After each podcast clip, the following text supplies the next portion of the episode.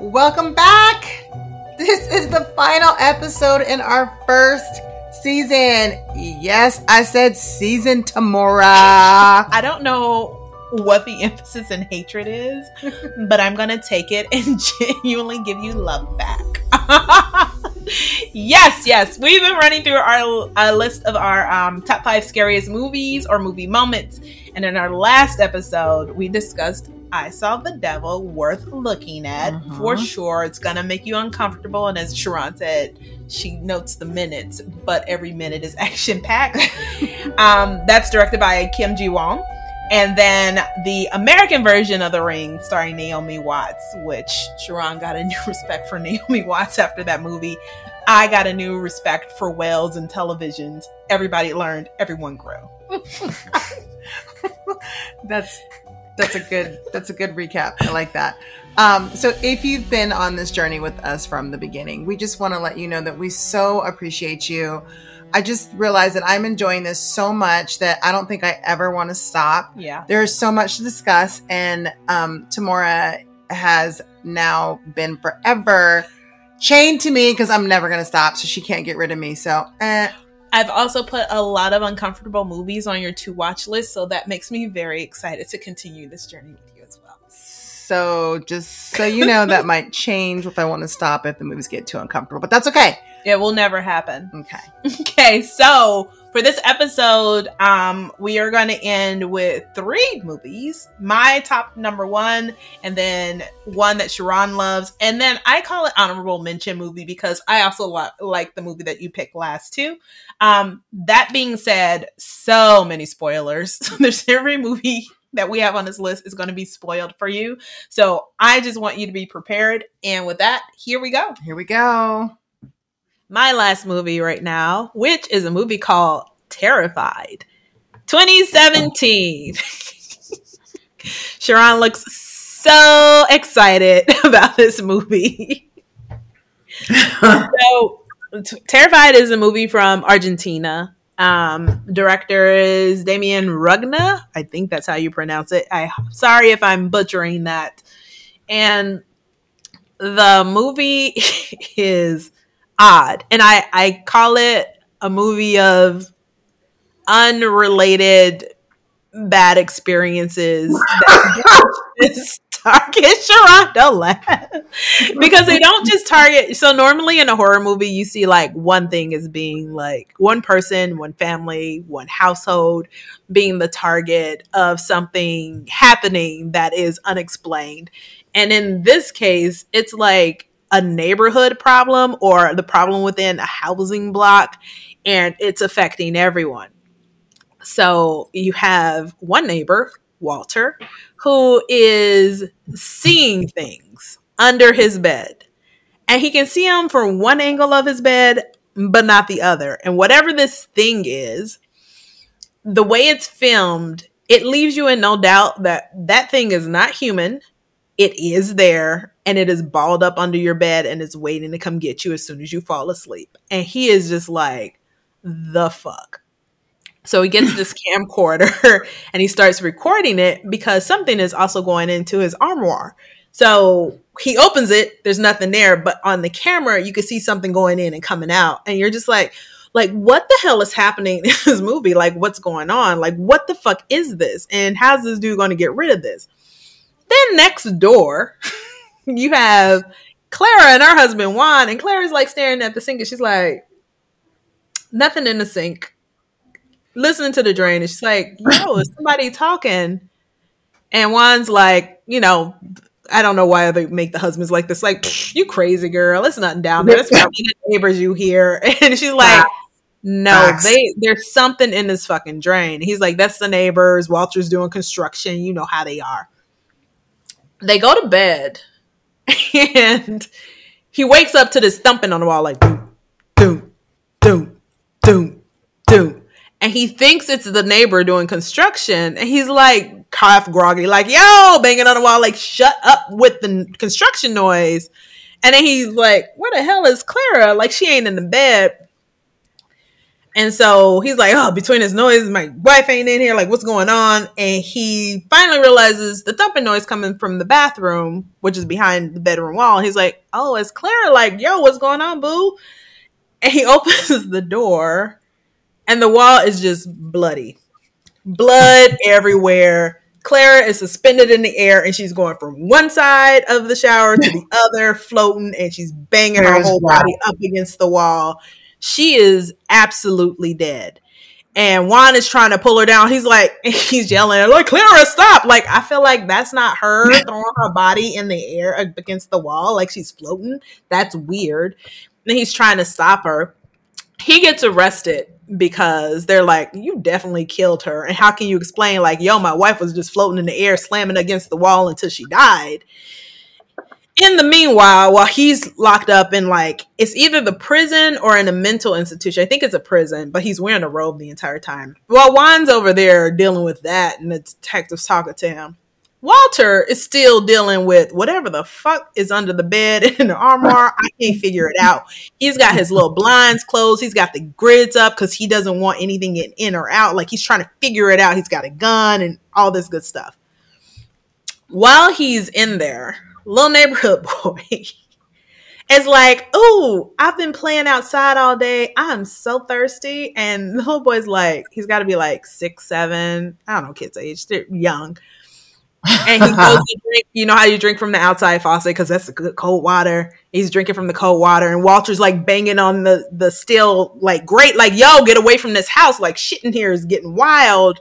And the little boy's like holding his soccer ball, and he's just backing away from the house into the street uh he gets hit by a bus and you're just like shit what the fuck yeah. is going on in this neighborhood and then they cut to this shot of the little boy his body's just laying there this blood all over the street and you're just like oh my god this dude is dead. In the meantime walter's killed. Uh, whatever he was filming grabs the shit out of him and he's just fucking gone never to be seen again. And you see the little boy's mom coming home from the funeral and she's of course just so broken up like she can't function and she's just in the house. The next day well not the next day four days later cops are at her house. Why are the cops at her house? Oh you know that boy that she buried four days ago? He somehow got out of his casket walked back home and is posted up at the dining room table with a bowl of cereal and a glass of milk and he is um dead as dead as the deadest thing ever like he is not moving that he is dead. His eyes not open. His face looks all bloated. You can see that he's rotten, like from four days of being whatever.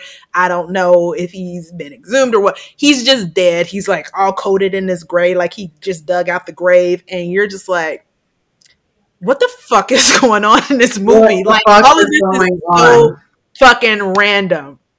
And so the detectives are in this. There's this one scene they're in the dining room and they're just trying to like they're talking to each other and they're in the doorway and they're facing each other in profile. And in the background, you see the little boy sitting at the table with the milk and the cereal, and they're just like getting close to him and trying to put the spoon under his nose. Like, is he breathing? Is he still alive? And they're like, no, he's dead. And I don't know what happened. How did he get here? Did the mom do it? He's got little footprints are all in the house, like leading to the table. And you're just like, how is this happening? And while they're talking, the glass of milk milk falls over and they just look at him and that boy ain't moved, but the milk spilled. You're just like, what is happening in this movie? Like nothing is being explained to you. Nothing makes any logical sense. That thing like Sharon, you're talking about, like I can't put these pieces together to make a right. solid picture because there's so much randomness happening. It does not seem like it's all cohesive. Right. So they rebury the boy after putting him in a freezer and encasing him in cement so he doesn't come back again. Um, so they think.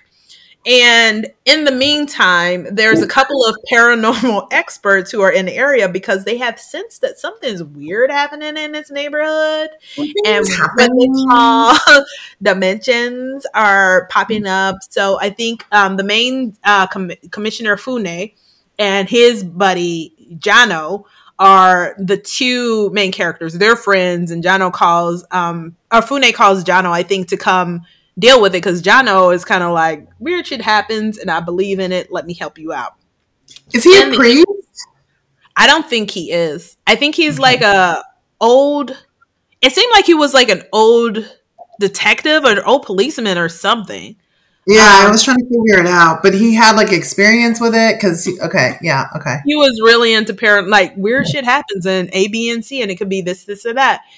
In the interim, on the same block at Walter's house, which is across the street, because this is happening on the fucking block within these four house, four or five houses or whatever. Who who knows how many? Because these are just the ones that they know of this lady, Maura Albrecht, is like looking at Walter's house. And she's like, something weird's happening in that house. and they're looking at her like, who the hell are you? She's like, don't worry about it. I know what I'm talking about. You need help because it's weird over here. And I'm going to tell you now, you're going to need somebody to talk, talk about it. And I'm the one who can tell you what's going on.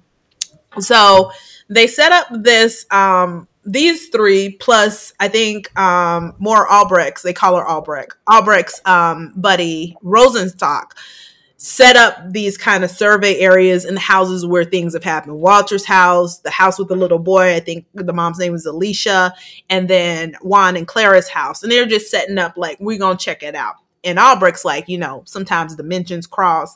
And when they kind of surface in an area, you get these cracks in the wall and you can see into the other dimension. But those things like blood and they like snatching people. So you got to kind of like be careful about that. And she's like, I just like to study it I'm not trying to solve it. I just like to look at it, report on it, you know, like tell you what's going on.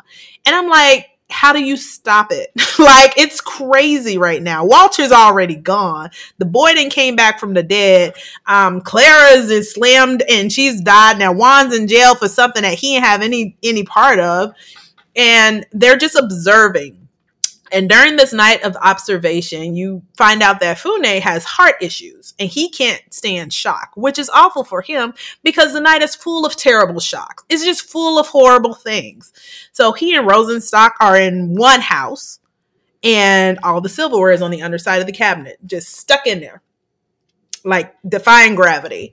And while they're touching it, Rosenstock's hand is up there and a knife comes up and spears him through the hand and he's bleeding, but the blood is being sucked into the cabinet. And Rosen's Rosenstock is like, no, no, no, no, leave it. You see how that blood's being sucked in? That's going to the other dimension. Someone's feeding on that. And I'm like, do you want to take your hand down? And he's like, nah, let's just open the cabinet and see what's in there. You open the cabinet, there's nothing there because you cannot see into the other dimension to the thing that is sucking your blood out.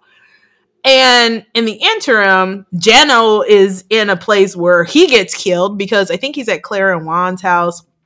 And he's looking out the window and he's talking to Fune. He's like, Is that you in the window, Fune? And Fune's like, No, we in the kitchen. He's like, But I see somebody in the window. And he's moving back and forth from pain to pain. And sometimes the thing is there and you put look in the other window and it's not. And then he goes back to the other window and then the thing is right in front of his face. So he gonna die. And then um, Fune is just like, yo, I've got blood on my hands. Like he's interacted with Rosenstock. Jano's dead. His blood is on on Fune's hand, and he goes to see Albrecht, and Albrecht is sitting next to this crack in the wall, and he's she's like, Who's, he's like, this isn't my blood. This is Rosenstock and Jano's blood, and Albrecht's like, yo, get that blood off your hands because that's the thing that attracts them. And she's talking real calm, like, you know, we in church, like, you know, put shoes on. You sound crazy. Have a seat. Let me tell you how church runs. And while she's talking and she's trying to calm him down, like, oh, yeah, this is just a dimension. Like, I can see through, I can see this creature in there. And she's looking in this hole and you see this fucking creature in there. And you're like, why are you sitting so close to it though? Like, could you back up and still see what you're to see?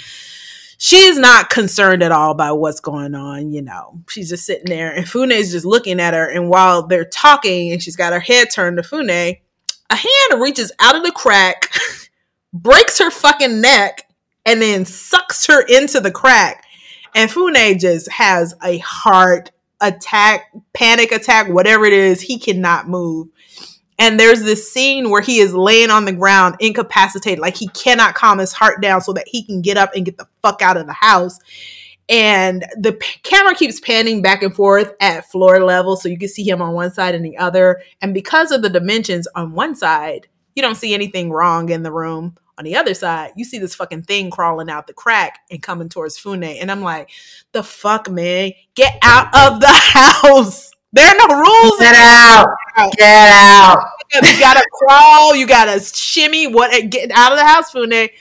And so Fune can't see this thing, but you as an audience can see it. And he finally is able to calm his heart down and gets the fuck to his car. He's like, fuck this shit.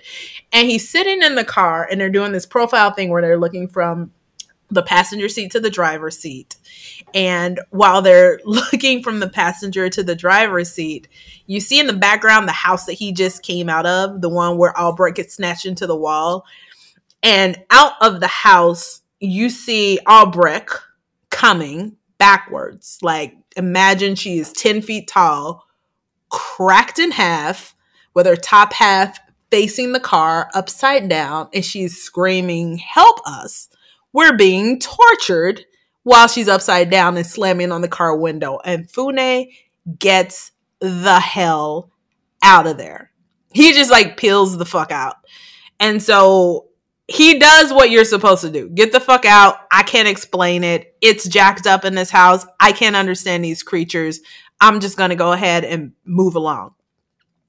He gets out of the area and then he is sitting in his car and then as always happens a liability pops up he's already escaped here's a liability hi i'm your friend i didn't hear from you i'm at the house that you said you were supposed to be at and fune's like dude get out of the house he's like no i see your friend jano here when someone tells you to get out of some place, get the fuck out. Like immediately, immediately. Like, oh, it's Jano. He looks weird. What should I be doing? And so Fune feels like, oh, I got to go back and save my friend. And I would be like, Sharon, I told you to leave. I don't know why you you didn't listen. Good luck, girl.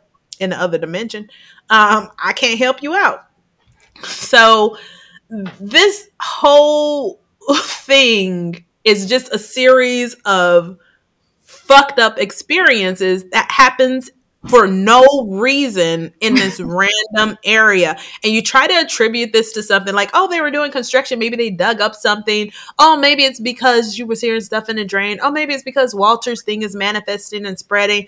But there's like no rhyme or reason to why this is happening. There's no rhyme or reason to what this other dimension is or why it pops up in certain places and not in others. Why the little boy came back from outside of the neighborhood to the neighborhood to sit at that table and there's one scene where um, Fune is telling the mother to like, "Yo, you got to get out," and the mother gets in her car and she has dug up the body of her son again. She's like, "I'm not leaving my baby," and I was like, "That boy is dead. You gotta like, you can't drive around with a corpse." It She's a liability. The mom ended up being the liability. She's a hot damn mess. Liability, and so everyone ends up dead except Fune, which goes missing. And at the end scene, they're talking to Juan again at this jail, mental institution, wherever he is. And Juan is like talking to these three detectives because they're trying to figure out what Fune is. And he's like, I don't know where he is. And he's looking past the three people. He's like, Did you bring that guy with you? And they look behind him like, What guy? Like, there's nobody there. He's like, That guy, the guy right there and then this chair just flies at, at, towards the camera and you're just like what the fuck? Is this thing spreading? What is it? And it never answers a question of Not what started it what it is how does it spread why is it taking people and how do you defeat it? And it just leaves you with a bunch of questions where you're just like okay well that movie fucking sucked and i can't explain it and i can't fix it and nobody won. Nobody everybody lost. I, I just want to tell you that my notes on this, on like your notes, it had one sentence, and that sentence said, "Nah, absolutely not." that like was the one because be literally because I was like, I have questions, and there's nothing solving a gut. No. Not one thing was answered. Like nothing connected. It was like, I'm going to take, you know, 140 minutes, you know, whatever, like the 140 minutes of, of scenes and put them up here and they will have some sort of like semblance of being mm. together with a lot of like not connecting any of it. And I loved every second of it because I did. But I was like, I don't feel any closer to the truth. And I was like, so immediately I was like, is Terrified 2 coming out? Like, what's happening? Because will I get some answers? Because it's. Please, no. I don't want it. I, I want I like to sit in the comfortableness of it because when you wrap things up, it takes the fear away, right? So it's no longer scary because you're like, oh, logically, I can put these things into place. But We've everything that happened, you know was, where my brain goes. I need to. I, I need but you're to, not. I don't think you're going to get this from this movie. I think what you get is uncertainty, questions, no answers no no definitive moves. Like you get none of that. All you get you literally it's just terrified. It's literally the title. You're just terrified because there's no answer and it makes no sense. And you're sitting there trying to be like okay she's gonna Jano uh, Albrecht's gonna explain it. She says something about the dimensions and then Albrecht her neck snap. Like you could hear the snap, and you're like, "Oh shit!" like you're watching you her. Felt like she was to save the day on some level, like resolve yeah. stuff, and she just dies.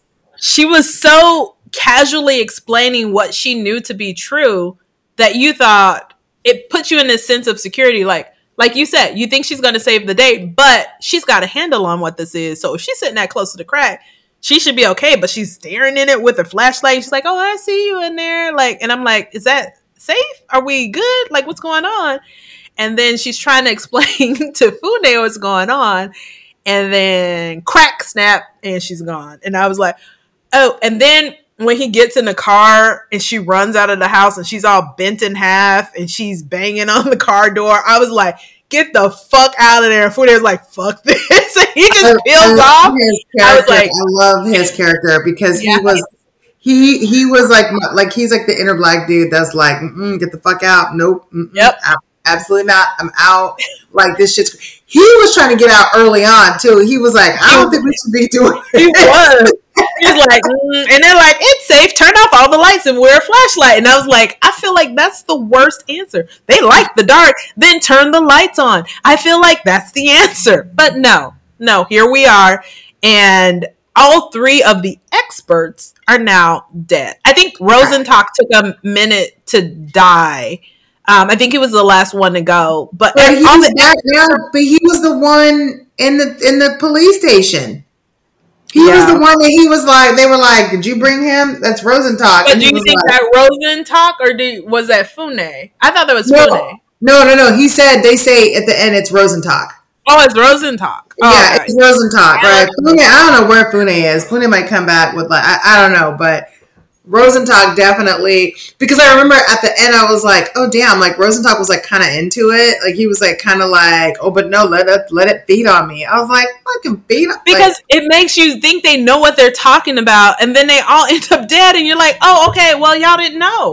They know shit. They know shit. Um, one thing I'd like to do really quickly. So, um, just I think out of curiosity, while we were having this discussion I was looking up the previous movies that we discussed and then the two others that are on the top five. But um, Terrified is a 77% on Rotten Tomatoes. That's pretty good. Okay. That's pretty good. Uh, Sinister was a 63%. That's actually the lowest rated one thus far. Uh, the Ring was a 71%. Okay. Um, I Saw the Devil came in at 81%. Woo! Get it, my boo. Audition came in at 83%. Yes. And Poltergeist came in the highest at 88%. Get it, Poltergeist. Go, Carol Anne. Diane with your big old right? That's really good. But it's it's funny because okay, so I don't know, and I, I kind of don't care what's on the top of everyone else's list. But it's funny to think like going through most of these, there other people are feeling the same way about these films as far as being into them because I've seen some real low score on horror movies and I get it. But some of these are movies like no one talks about this. Like okay some of these are foreign like they're not going to be real big over here unless you really into horror movies and you're trying. But some of these are things that i think just slip under people's radar and they've been around for so long that you kind of discount them as being really good scary movies or having good scares in them but i think if you go back to some of these it's worth it to look at it i i'm promoting terrified because whenever i think of scary movies, it's always at the top of my list because I didn't expect to watch it. I didn't go looking for it. It was on, may have been on Shudder, and I had run out of things to watch or something. And I was like, "What is this?" And I saw the picture of it, and I was like, "I mean, I guess it looked all right." And I watched it, and I was just like, "The fuck is this movie?" And I was like, "That was a good watch." I wish I had known about that a lot sooner.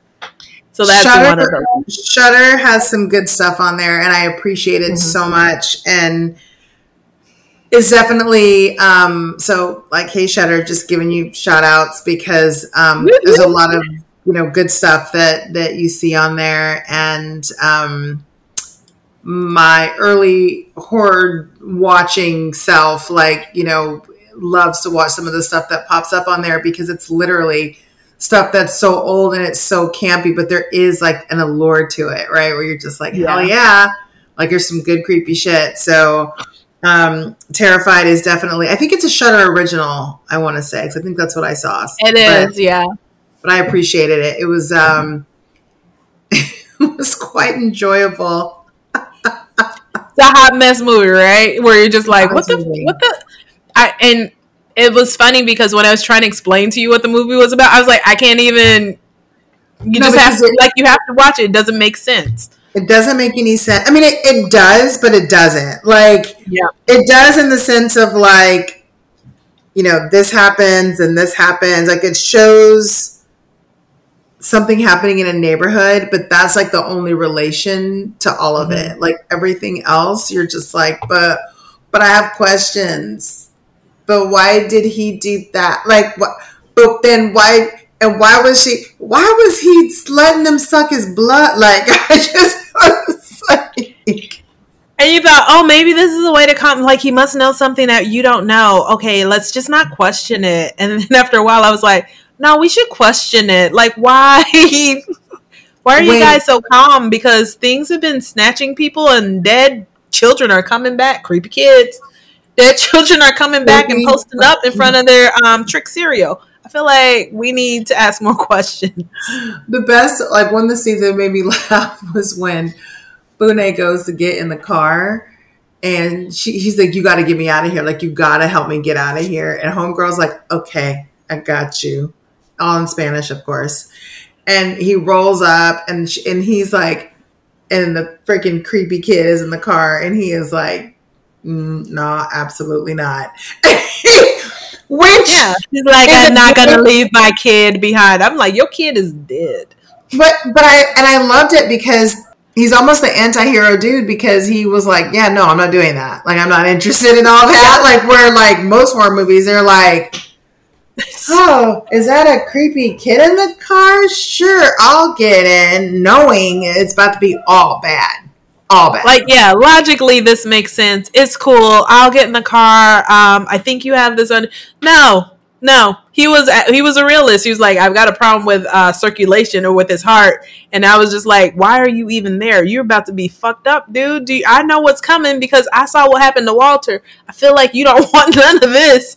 And then you see the rest of it happening, and you just like see him pass out on the floor, and you're like, oh my god, please just get out of there.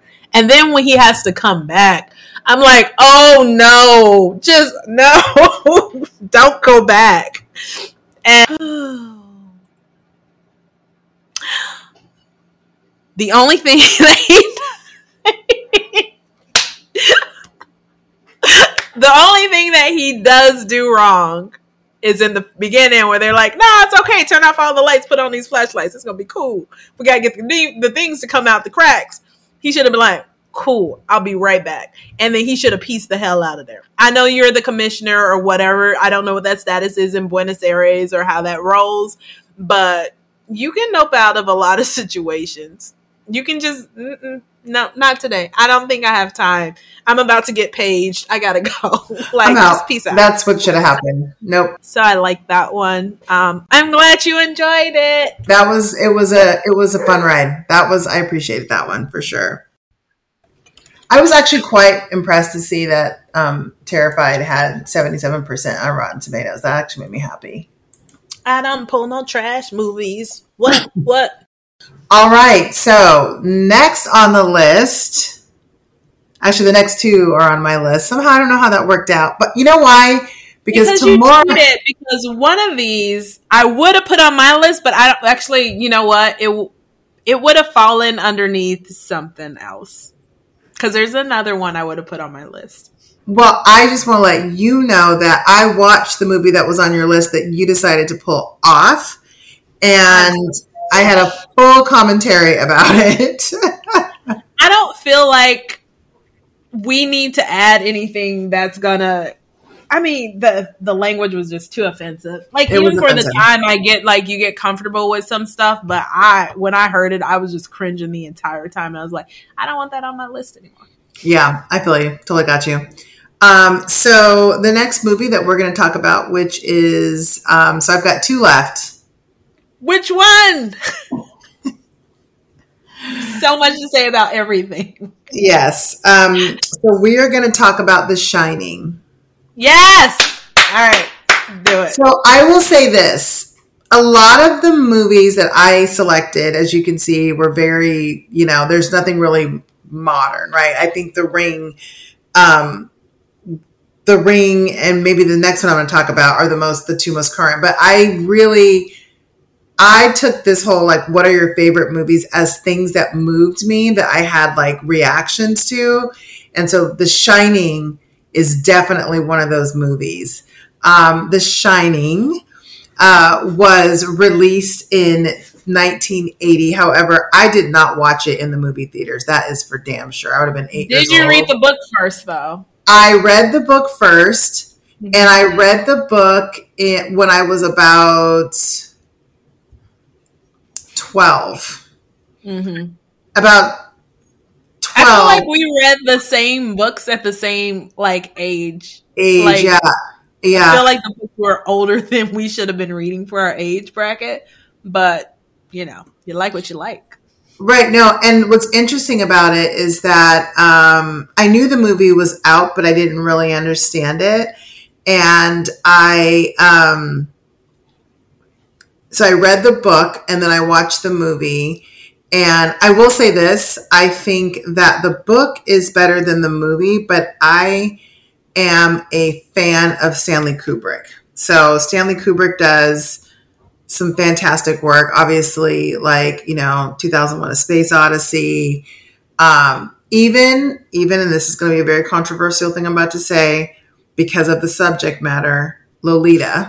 That was his first film, and it was um, not, I don't know if it's first, but it was definitely one of his early movies. And it's the storyline is horrible, and um, but the way it is filmed is actually kind of a cool. The book like, is, a, is a the book is horrible, gross nightmare. It's a gross nightmare. Mm-hmm. Um, but what I love about the movie is that it makes um, uh, I forget the name of the main guy right now. I'm drawing a blank, but the the main guy who does all the the bad shit, it makes him look like a bumbling fool. Um. So anyway, that's a very controversial topic that I can't even. I don't We're not going to go into Lolita. Do not have, have our the, whole podcast shut down before we get started. seriously, and I just do not have the emotional bandwidth on that bad boy at uh-uh. all. Um, but The Shining is a creepy fucking children. I mean, yeah, right?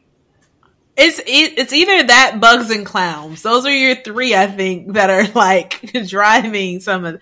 But except for except for the last one, except for the Ex- last one. Yeah, I mean, I yeah. So, um, The Shining is a story of a and and you know this could be questionable. Is it the story of of Danny?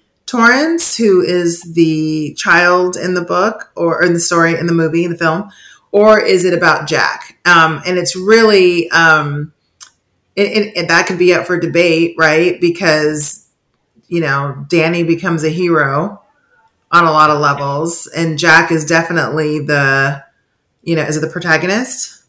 Mm-hmm. No, right? he's the antagonist. The antagonist. Jack is the antagonist. Um, but but Jack Nicholson playing Jack Torrance is phenomenal. He does a fantastic job. Um, we are still seeing clips. Uh, I mean, like that will always come up every Halloween. You will see a picture of Jack Nicholson, you know, you know, popping through the door after he bashed it in with a axe, trying to get to his wife Wendy, who is like the scared, you know, creature. She's just terrified the whole damn time and shaky and a wreck. Um, God, this is the, the the Shining is so heavy and meaty because it's heavy in real life. It's heavy in the storyline. It's just a lot to it. Um, but Jack Nicholson does a fantastic job of playing the antagonist to his entire family. And it plays on your sense of just pure evil. Like, what is pure evil? And it goes, it delves into the psychic realm. Um, Jack and his family are at the Overlook Hotel, which is in Colorado. And they are there because Jack is a former professor who's trying to write a book, um, but he's an alcoholic at heart. And so he's looking to get back on his feet. Um, they're looking for like a win, essentially. And which is a classic, you know, horror theme, right? Like where you have that, like, you're down on your luck and you're looking for the win, hence sinister. Right. Mm-hmm. So so he's he, he takes his family and he's like, look, I can get some writing done if I go and become caretakers for this hotel that closes down in the winter and it's super isolated. So in other words, once like winter hits, you can't get in or out. So you were there until the roads thaw. And he takes his family up there. I think Danny is six uh, Can we go back and talk about how beautiful though the scenery is? And oh, that is oh. not part of the story, but it just makes you. And I, I know the filming wasn't done in Colorado, but the locations for where they filmed from, I think Oregon and um, I can't remember the other location, are just gorgeous. Like you see them on this drive up, and you're just like, this is going to be a magical and beautiful time for everybody. So that's funny that you thought that because I yeah. will forever look at big trees like that, maybe based on this movie, and automatically have a sense of dread.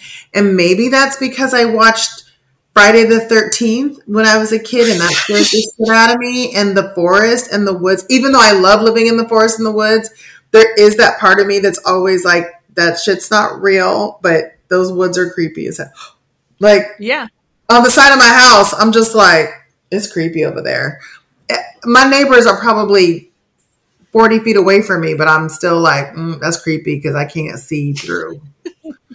and, you know, they're in that bug and they've got that aerial shot of the car like mm-hmm. winding through this creepy and and the music is like it's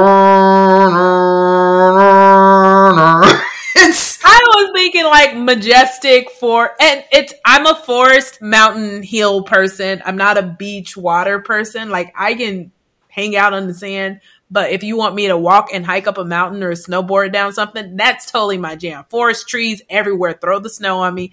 I'm living for it. So when I'm looking at it, I'm looking at it like like I've seen Friday the 13th. I know every horror movie trope is like, "Ooh, you're in the forest. Look how creepy it is." But I'm like, "Ooh, I'm in the forest. There's nobody here. This is awesome."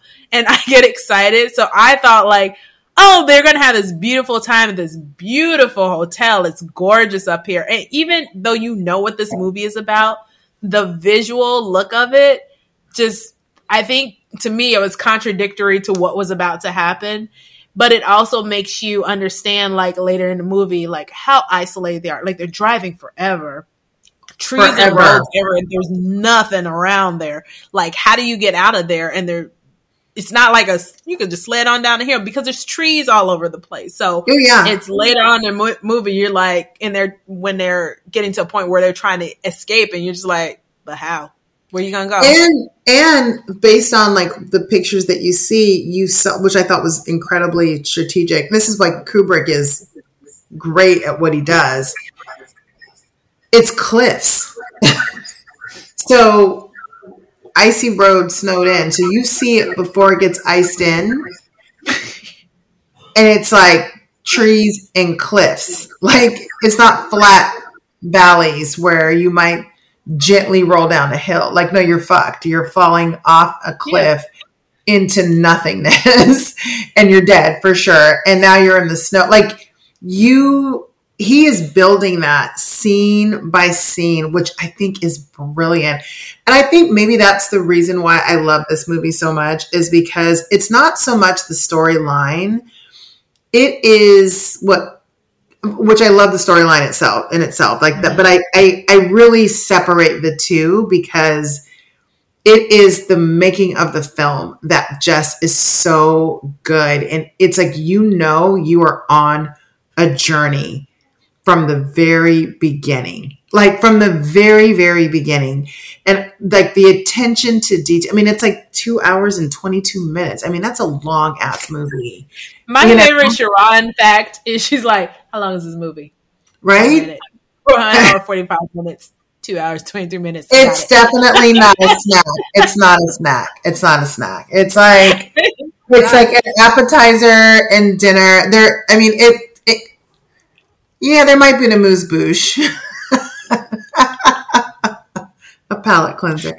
Um, yeah, so so Jack and his family they go up to the Overlook and and um, they are, you know, they happen upon the hotel at closing day and everyone is busy trying to shut the hotel down, which is also, again, a Kubrick, I think, very interesting like play that you get this sense of activity of everyone trying to leave and almost in like a, not in a hurry but like there's a sense of quiet urgency to like we got to go we got to go, right? Because we know we got to shut this bad boy down so we can all get out of there, right? And so everyone's hustling and bustling. And um, I think it's Hallorann who is the um, the manager of the hotel, and he's kind of showing them around. And he is like that cheesy '70s or you know, like late like '80s like you know overdone hair with the polyester pants and just what do we call modern uh, old school douchebag? Like, like totally old school. swagger like by the way let me take you here. Why don't you send the little lady to see the kitchen? I was like why don't you go see the kitchen? Okay i was getting mad because i didn't like that. I know it's it's back in the day but i'm still like why can't we all go to the kitchen? I'm not going to be the only one cooking. Right exactly. But but i mean this is uh, 82 So I know. We might have been. I mean, you know, small, um, small grace. but but so yeah, so they're they're you know they're cruising through and they're looking at all the different aspects and they're like, yeah, this is going to be great. And I remember watching the movie and going, that looks like absolute hell.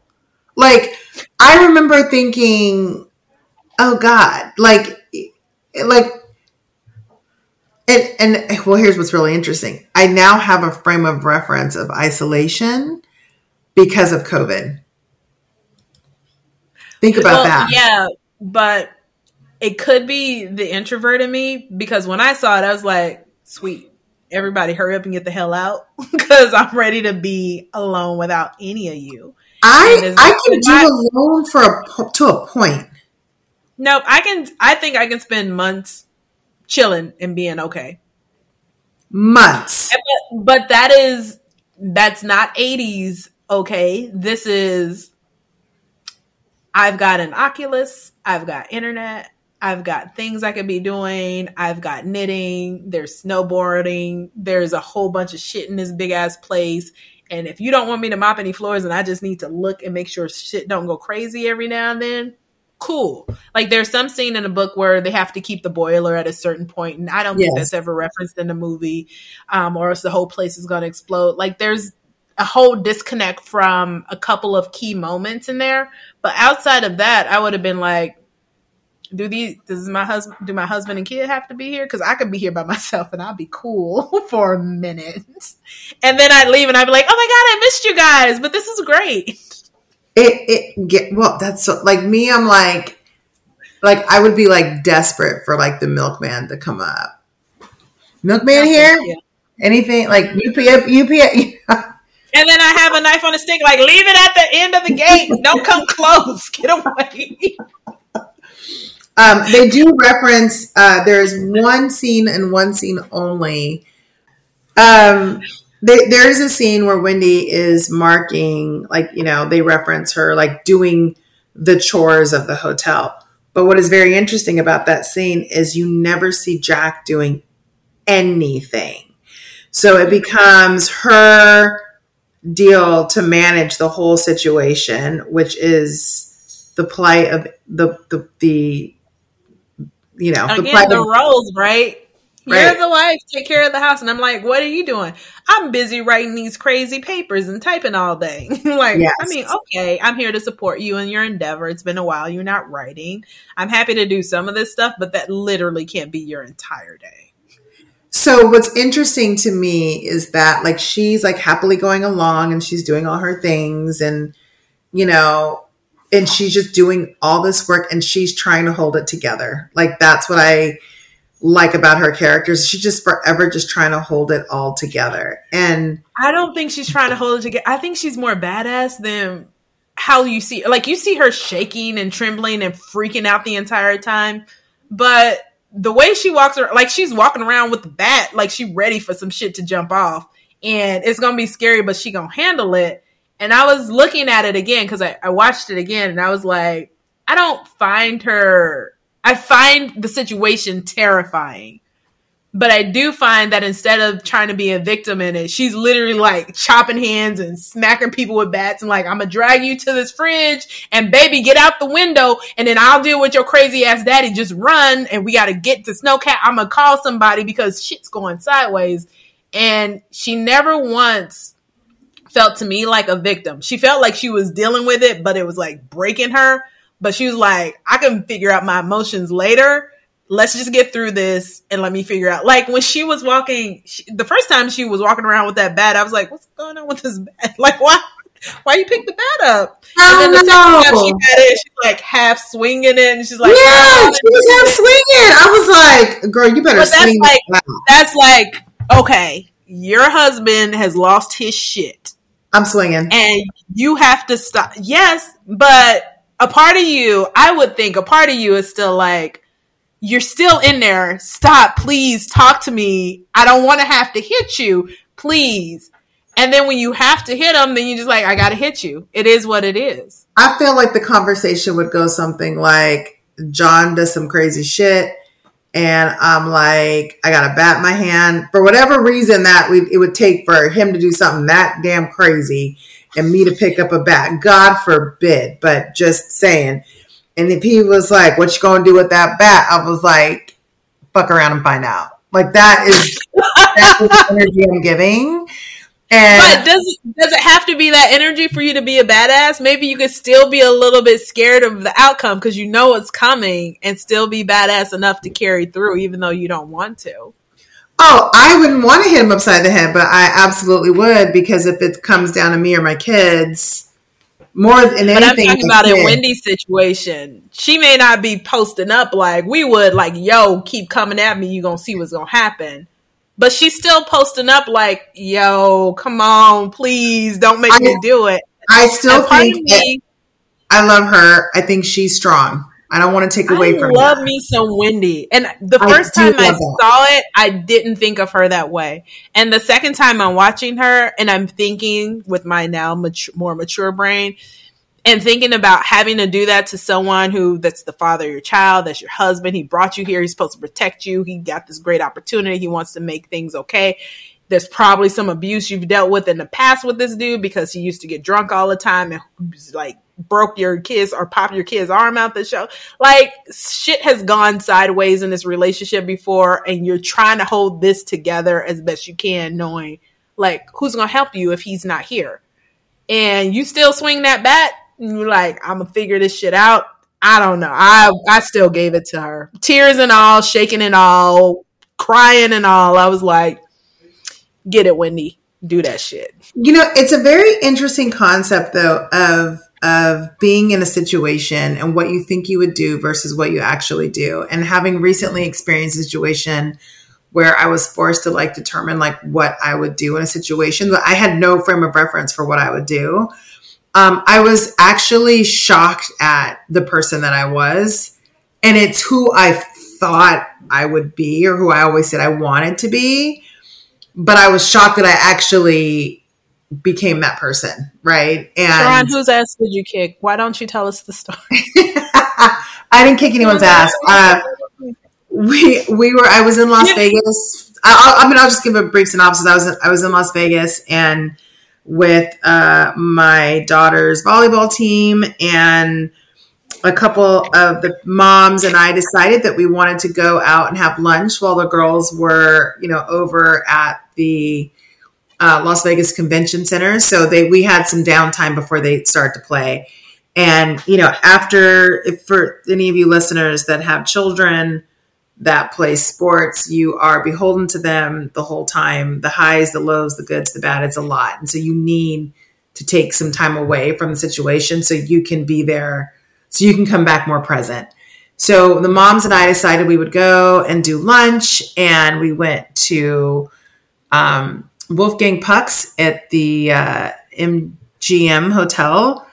And we were sitting there, and I just tucked into a beautiful filet mignon and a giant plate. Oh, very British. I'm tucking in. it was, uh, um, I mean, I had this gorgeous like filet and and this big old thing of broccolini and a beautiful glass of cab, and I was like, yes, because I'm not eating fast food or or just I'm gonna have a decent meal, and so I we just start getting into it, and I'm I'm sitting, you know, we're sitting towards the back of the space, and one of the moms, like, kind of who's an educator, by the way, so she's um, kind of trained in crisis situations, as most educators are, thank goodness these days, which is mind blowing, but she kind of looks up and she like perks up to see what's going on and one of the other moms goes, "What? What? What's going on? Is there a shooter?" And I was like, "Wait, what?"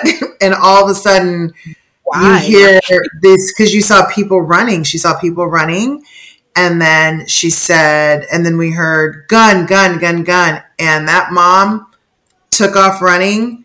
The other, then I mean, like the whole restaurant started running, and we ran into the bathroom, which was a very interesting thing because she knew where the bath. I didn't immediately know where the bathrooms were, but that mom knew where the bathrooms were. And now I am making a mental note when I go into locations about where there's a bathroom. So I can, you know, like where the exits are and where the bathrooms are, because that's the society we live in today. And um, so, you know, she took off. All these people started running behind us. One of the moms I was with, she fell, and I had like superhero strength. I don't think I even really stopped for longer than a beat and I she fell and she was like, "Don't leave me!" And I just reached down, grabbed her hand, yanked her up, and we just ran. And we ran into a bathroom. And I was locked in a bathroom with 15 people, um, and it was a single bathroom, so it was like a you know, like a you know we toilet. In here, though. Huh? I said we in here though. Oh yeah, we were all in there, and um, in that moment, we're locked in, and everybody's like, "What is going on?" And you know, nobody really quite understood and um, you know we were trying to get answers and you saw the group begin to devolve and people are looking around and there was like different camps like the people that were trying to get out the people that were panicking the people that were just like i'm here and i don't know what to do and i became that person in that moment that started giving people direction and i was like you know, because there's one woman in the corner and she's like starting to have a panic attack. And so I look at another group and I'm like, you need to calm her down, like calm her down. And I was like, and one woman's like, my kids are out there. And I was like, if we open the door, we're dying if there's a shooter, right? Think about that because now they know where we are, right? And then as I'm sitting there trying to calm her down, somebody bangs on the door and I hear a girl, a young girl, go, "Mommy, mommy," and the daughter, the woman, this woman's like, "That's my daughter, it's my daughter." So then I'm like, "Well, shit, I can't leave her out there, right?" And so then I open the door. It was Sounds a mess. Like liability. Should have ran low legs. Okay, that's all not the right of it was a liability. But the point that I'm trying to make in telling that story it ended up not being. Uh, there was no active shooter. Um, it was uh, somebody walked into the casino with a gun, um, and security was telling that person that they could not come in on property with a gun. While that was happening, a disgruntled employee was walking out and knocked a um, like a, a stand over, right? Like one of those, like those, like, uh, you know, like a, a podium, like knocked a podium over and Yeah. it made a super loud noise. So it was just one of those things and people just freaked out. Um, but I learned who I was. And so it's an interesting thing because I'm like, okay, so I think the person that I always thought I would be, I actually am. Like a person who's like gonna try to take control, find calm and and you know, be a voice of like reason. So I think I would be beating the shit out of Jack if he tried to come in that bathroom with that bat, and I'd be taking some strong ass, decisive swings. And I feel you, Wendy. I love you as a character, but you should have beat the shit out of him, in my opinion. I'm gonna tell you right now, Sharron. If it's me and you, I'm gonna whoop your ass with a bat too. That's okay. That's okay because we Let's go on just, a bat. let's just both have bats and be like, yo, We just gonna be batting each other like like, hey, hey, hey, hey, hey. Are we both crazy? Oh, we both crazy, girl. We need to stop. Like, damn it. we just need to decide who's the craziest in this moment. Who's the crazy? Are we equally crazy? we both both be crazy. Let's both lock ourselves in the pantry. It don't make no sense. oh my gosh. So uh, yeah, so Wendy is um, holding the family down, and you know, oh, actually, so she does the whole tour of the Overlook Hotel where she meets Mister. Actually, Hallorann, Dick Hallorann is the psychic. I forget the name of the other guy, um, who's the hotel manager. But she meets Dick Hallorann. and Dick Hallorann is played. His Name is probably also Dick.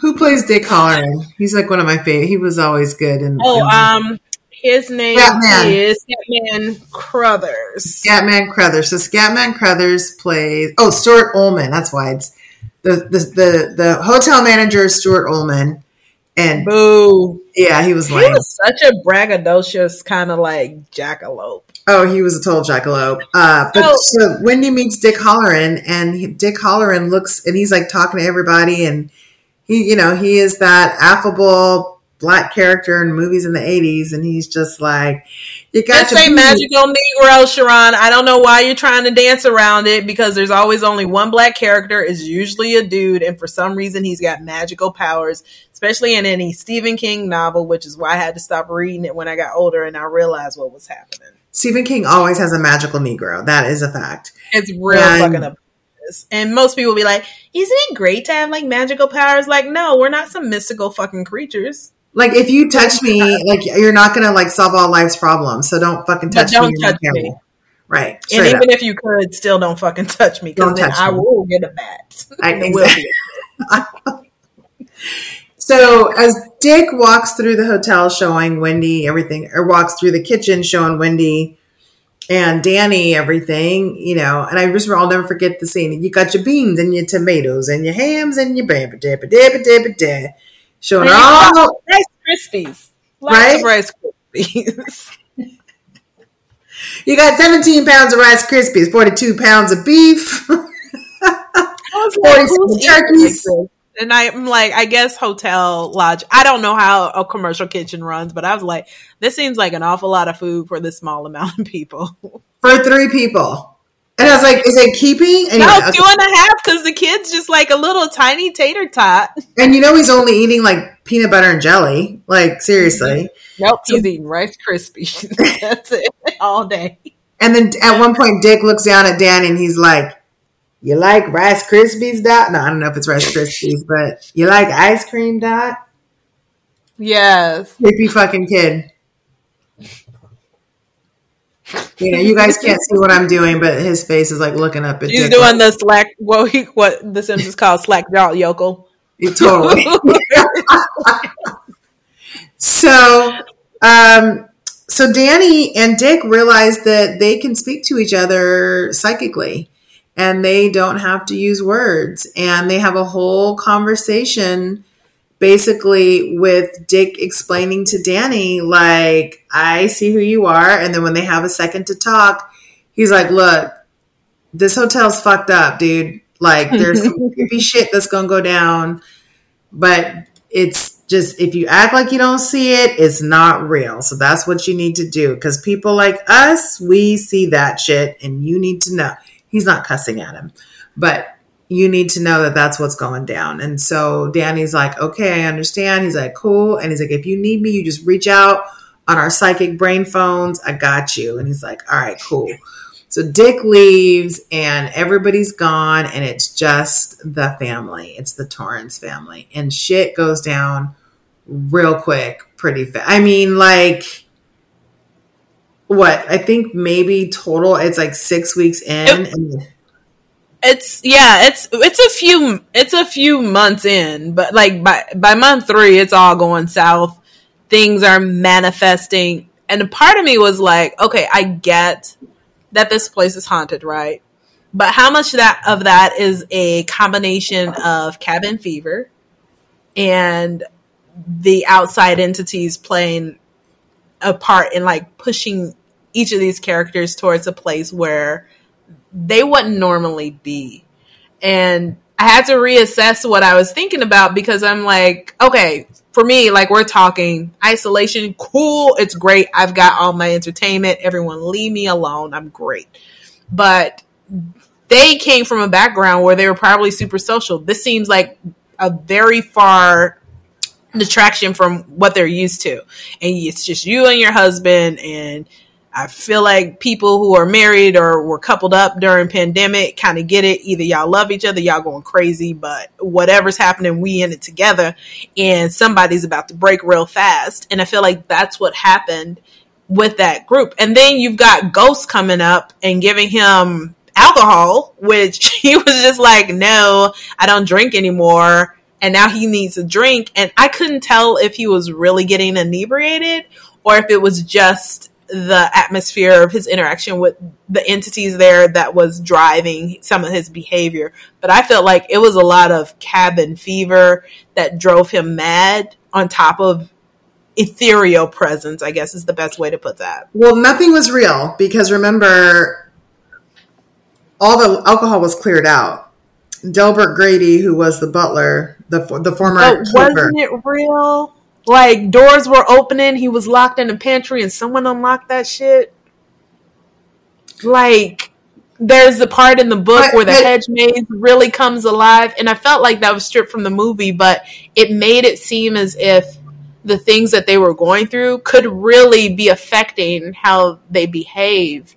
And so, yeah, it's not real in a corporeal sense, but it's still impactful, I guess right? Yeah, I, I, agree with that. I do think that um, I don't think he was actually drinking.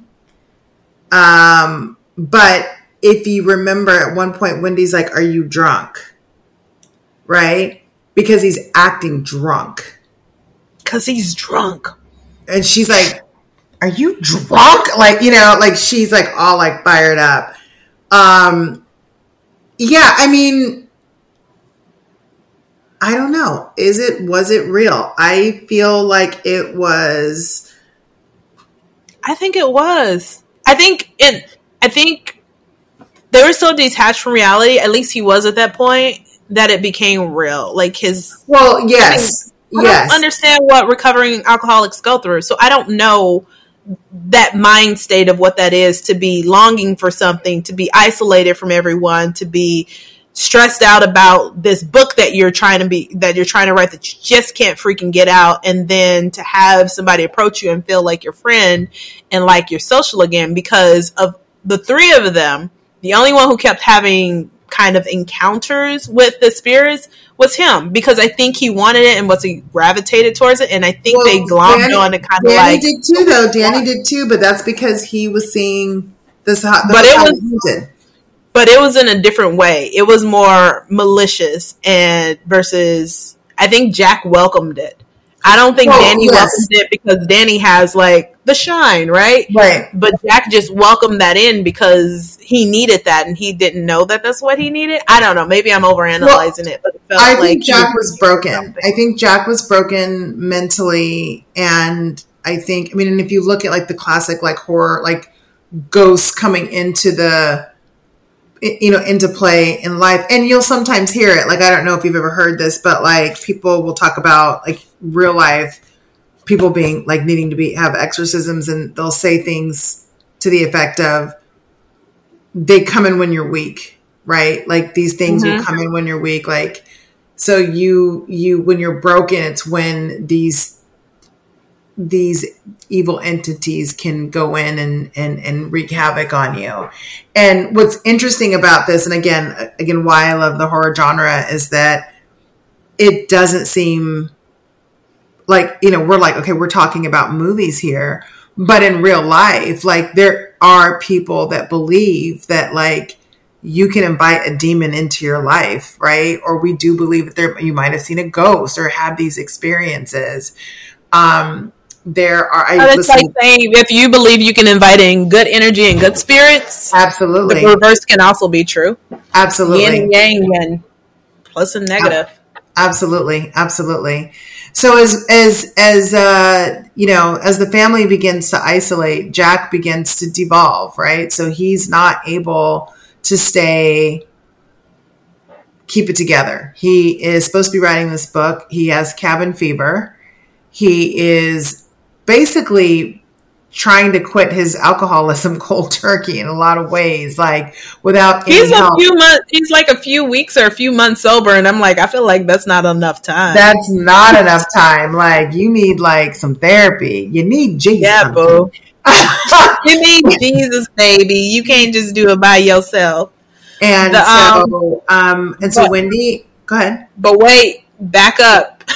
Did we not talk about what's what's Dick Part Two? I forgot his name. O'Halloran is that his name? Coleman, wait, the black, like uh, No, no, no, no, no, not Dick. Uh, not Dick Coleman. Um, the Ullman. O'Halloran. Yeah. Ullman. Oh, so when they're doing that tour in the beginning and everyone's out there, did you hear how he breezed over how that place used to be an Indian burial ground? Yes. Like Yeah. he skipped through that like super quick, like, oh yeah, it used to be like blah blah blah here, and now there's this beautiful hotel, and they're like, go see the kitchen, lady. And I was just like, first of all, don't just add that and pepper that into our tour because that's jacked mm-hmm. up, and everybody should be like, I'm sorry, what you said? Who? And then to keep on with the tour, like this is going to be a great experience. I just, I, get it's an old trope, right? Like mystical, magical, Negro, or ancient spirits of the Native American people. Ooh, look how mysterious, and everything is supposed of the unknown or the other category is supposed to be some kind of magical entity. But they did want to use that to kind of play into this whole role of why everything was kind of half done. Like those people who were the ghosts who are in the bar in that gold room, I think it's called in, in room 237, where I think in a book where everything kind of spurs from. Yeah. It's kind of like, did these people die here? Like where where are they from? Like none of that was part of the story. It's just all of a sudden the ghosts of these people exist, and then when you see them in what I guess their corporeal form, they're really skeletons, but they're dressed up in like you know waspy gear from that era from the twenties, and they're not dressed though, like the hotel where a lot of people died, though. in the book. Yes, there's a lot of th- details that were missing from Right. the movie that don't get played out in the book, This and is so you true. don't understand Facts. Facts. why these ghosts are here. And so it's Facts. kind of like this another like a terrifying thing. It's just ambiguous. Why is this room full of ghosts living here? And what happened in room 237? Like they never talked about the lady dying up there or what happened in that room. And so it's hard to kind of put all the pieces together in this movie. And I get that the movie is like how many hours long?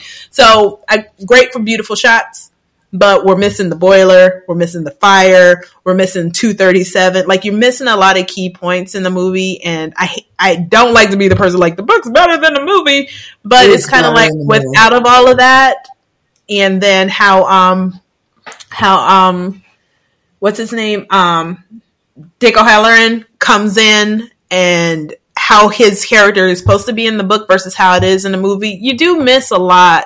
Like the movie is still a great movie, but you do miss a lot of the nuanced things that kind of wrap the story up and make it make a lot more sense. Well, I think that's actually an interesting standpoint because Stephen King often like he hated that film. And he did. He hated it. And so he had it redone and Kubrick is Kubrick, right? Like you can't like that is he did a great job, but he also left a lot of holes and it was not fulfilling from a complete A to Z like line of the story, like the who, what, where, and answering all those things. And I always wonder, like, is that like a is it a budget thing? Like, is it too long? Like, what like what is it that like allows people to, like to not finish the story. Um, but because I read the book first, I was able to fill in the holes. Yeah. Which make it so much better for me. So in this case, I I would definitely say that you need to read the book first and then watch the movie because it's so much better that way if you just watch the movie and the movie's great, but you get more context from the storyline, right? And and you almost don't I mean, I found myself not really focusing on what was missing from the movie. I found myself more focused on the why it was going down. Mm. Does that make sense? Like I I felt like I, you know, because oftentimes, like sometimes you'll read books and you'll be like, okay, this is missing, and they didn't include this part, and that part's not in there. I didn't find myself do- doing that. No, I didn't. I didn't do that with this movie because it's by the time I saw it because I was just a baby when it came out. Stop um, it. Uh-huh. no, but by the time I saw it, I had been through like all my Stephen King novels, and I knew it was already a classic. It had it been out already, so it's already out and you kind of take it for what it is. It's like you go back and watch The Exorcist, you take it for what it is. You watch The Shining, you watch The Stand, you kind of take it for what it is. And so it didn't detract from the story, but I can recognize the holes that exist in the story. And I think if you don't focus on the holes, you focus on the key moments like him losing his mind, or with the baseball bat on the stairs, and the people in the ballroom, and what's happening in 237 with the rotten lady, and then oh, he's God, chopping yeah. through the door, and he's then little Danny's in the hedge maze, and it's just your focus is taken away from that. But then you start looking at it, and you're like, you start asking questions that are answered in the book, but aren't answered in the story. Right, right, right. I think all in all, like I think back to because I read the book first and and I look at the like I think about the movie The Shining. I remember reading The Shining as a book at like you know when I like I said I was about twelve years old, and I was reading it late night, and I'd be reading it, and then I would be like. Like super, like oh oh oh oh oh oh oh oh this is scary, and then putting the book down and being like five, four, three, two, one, okay, and then like picking it up and reading more. Like that's how scary that story was for me as a little kid. Um, and and Ron, is my mind broken? Because this is how I read it. I was like, "Ooh, this is crazy." Hold on, what's happening? Y'all about to die? Get out of there! It's crazy in here. Like, like I have to finish it. What's going on next? I read it like I was, oh girl, I was so scared. But you know, but but in in in watching the film, like I just mm-hmm. really enjoyed being scared, like thoroughly terrified, and and the you know just the music and the and and again, it's it's not so much that I mean the story is fantastic, but it's really like the the elements that Kubrick plays into that makes you like, oh Jesus, like Danny on the big wheel on the carpet and then the tile as he's going through there, and it's like,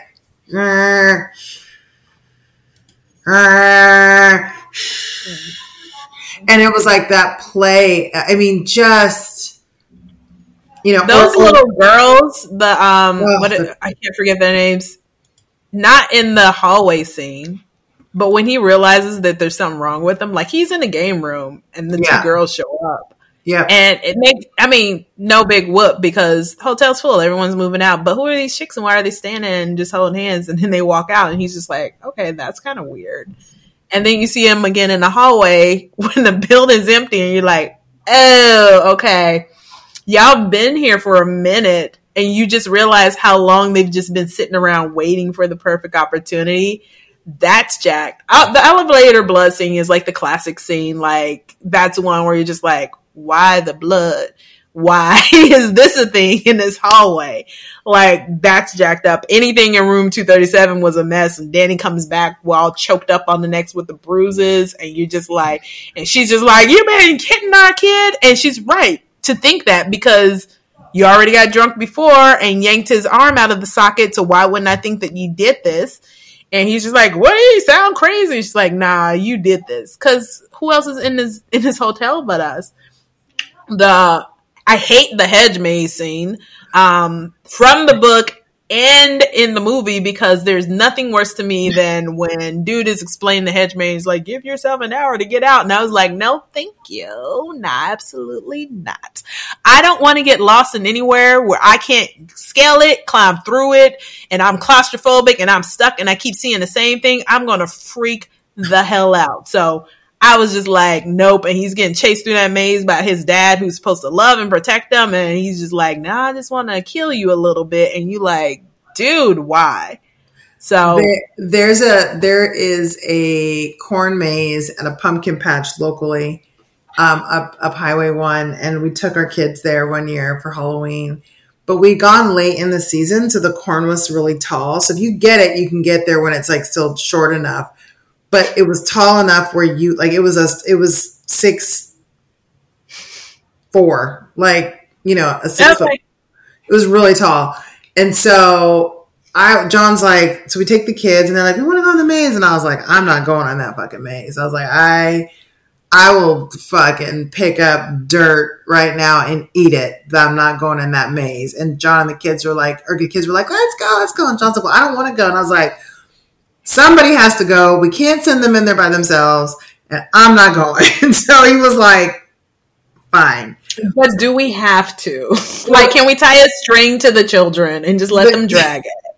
Well, I'm super grateful that that John ended up going in there with them and he rallied because the kids got lost in the maze. And Yes, people- absolutely they did. and all these people could not get out. So there was like all these like different groups and they would like they like ran into each other and they were like, We can't get out. And so finally John was like this and he just starts busting out like to the direction of the ocean. he just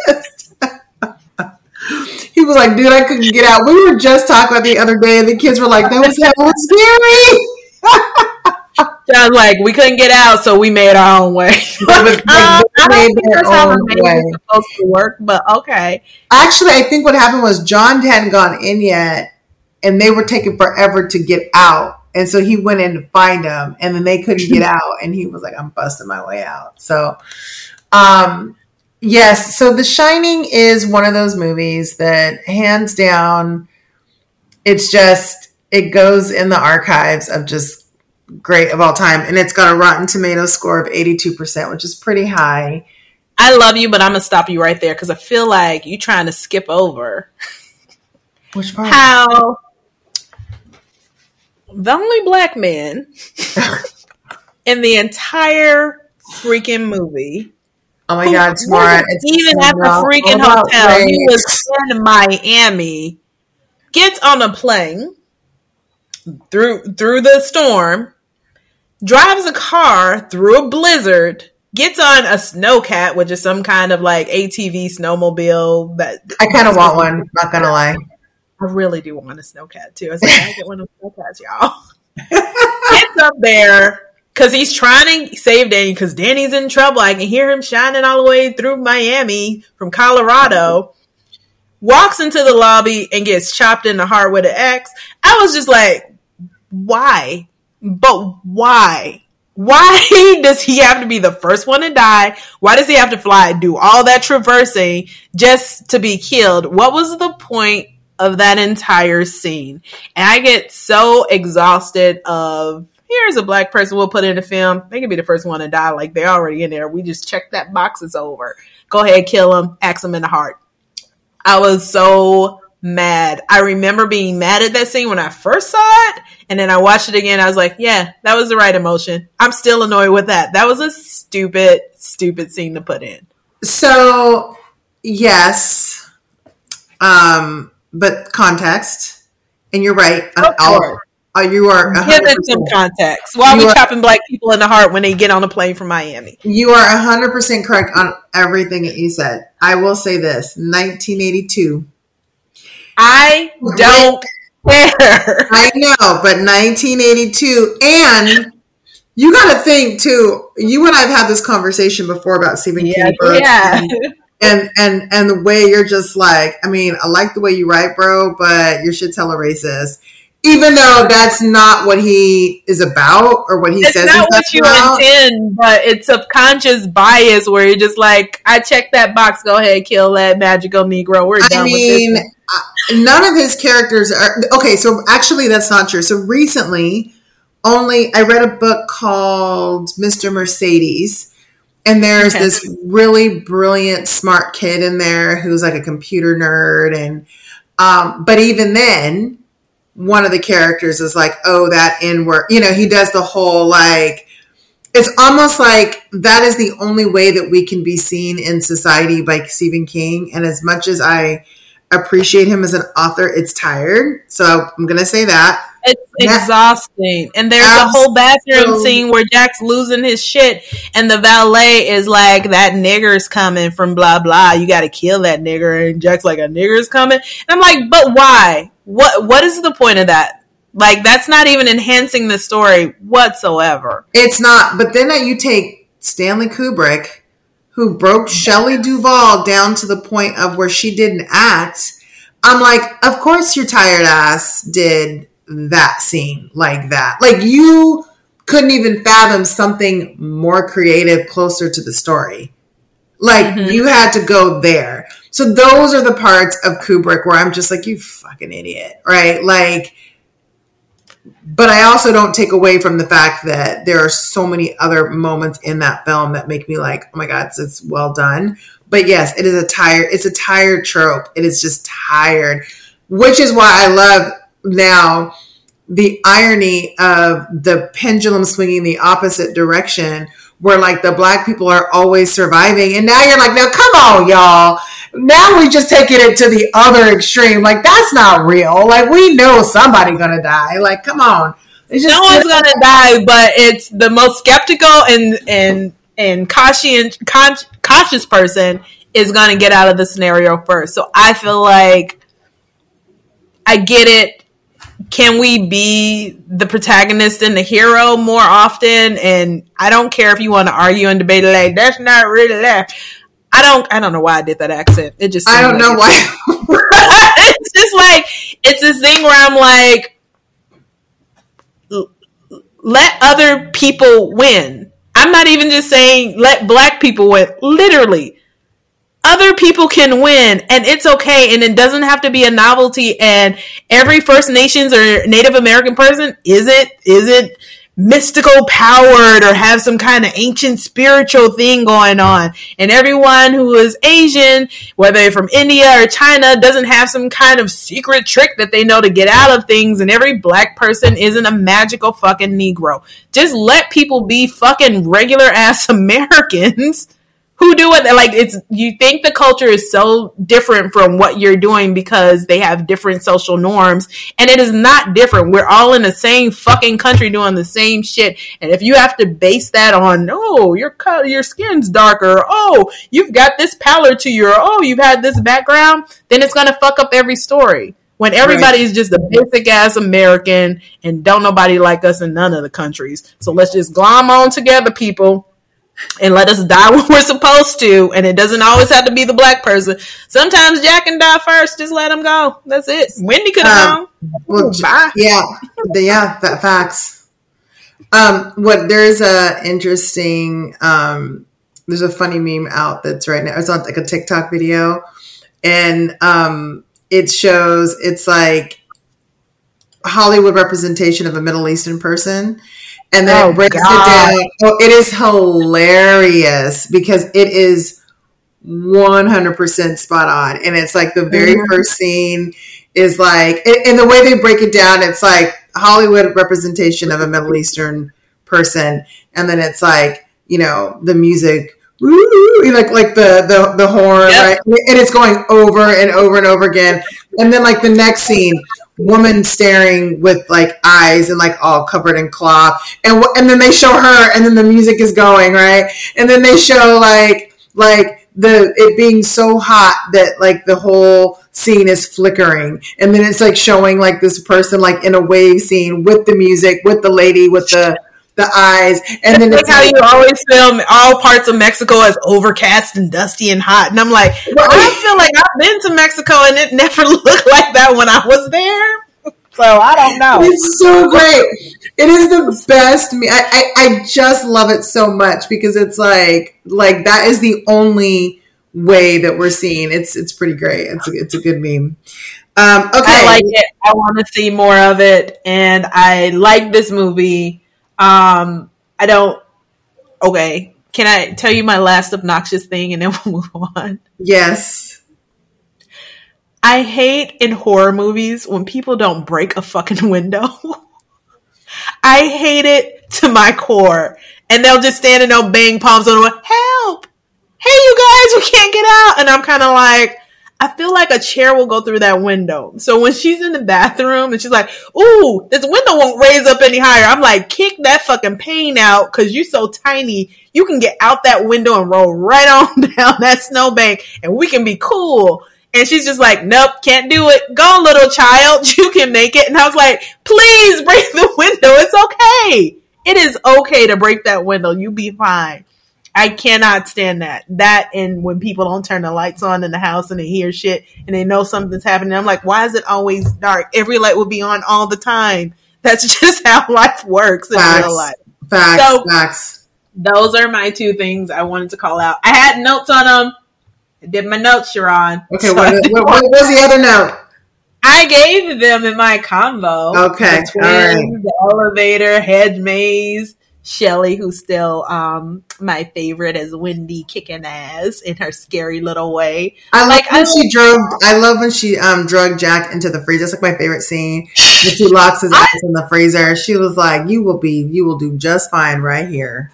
I told you she is badass. Like she, she's on the fringe of a breakdown, but she holding that shit together. And I was like, it takes a lot to mentally pull yourself together to get through what you're going through. Because if I was having a breakdown, I'd be like, I don't, I don't know how I'd spin out. But I feel like she's doing it the way it's supposed to be. I love like the so the very typical Kubrick. Like he definitely had an impression of women, right? Like he did. He had an impression of women. And there's the scene where she's like 54 and 55, 54 to 55, over. 54 to 55. Uh, hi, Mrs. Torrance. Uh, this is 55. Hi, just checking to see what the. And that, and again, should have been Jack's job. And then she's just like, I, I don't know. I, I I'm attributing to it's it's obnoxious. I get it's 1980s and y'all felt like y'all was doing what was right, but it it doesn't make it any better. 54 to 55. We are moving on from this topic. um, I didn't have another movie because I didn't cheat, Sharron. I didn't cheat. You took one of your movies away because it was racist, I, I it wasn't. It was um, homophobic. homophobic. Yeah. Um, but I definitely had five. I had five. I have I have five and I have a special mention. We had the exact same thing. You just took one of yours away. I, you, I, we didn't say special mention. Now, The the special mention? that was just my scary scene. Okay. Well, the Halloween three was my scary scene. Mm-hmm. Okay. Love. Yes. Okay. Okay. So, But I think we could probably share this one because I think we've talked about how much we enjoy this film. I showed this film to my nieces because I like to show them terrifying things. Oh Uh, my god. They need to learn. Um, I, wa- I make them watch scary movies all the time. Like, get it together. And I think there's only one that genuinely likes it as much as I do. Like, she still gets scared from time to time, but it's her jam, like scary stuff. And so when I saw this movie on your list, I was like, yes, absolutely. Like, it would have made it, okay, it would have made it in my top eight Okay. because there's a couple of movies that I am prone towards that didn't make this list. Like I'm I'm really into zombie movies and I am really into um yeah, zombie. It's really just zombie movies. And the other thing I forgot to mention on your Shining is even though it didn't have bugs or it had some creepy children, you secretly like it because Wendy's a little badass and she's getting shit done. And you have a women's empowerment thing that I think you like where the woman is the heroine in these movies. So this next movie where the women are the heroines just fits into your your um this is what I like. I feel like you know me so well. There are no bugs, there are no children, there's no clowns, but the women are badass. The women are badass. Yes. So this is. I- I'm wondering if the audience can can guess. So we'll just give you like a second to just put that in your head. What movie do you think it is? It's The Descent. Uh, yes! and I just want to say on Rotten Tomatoes, it is at an 86%. So this movie Absolutely. typically makes the top lists on every I mean you can go to Rotten Tomatoes, you can just you can Google top scary movies like this is always in the top 10. Like always.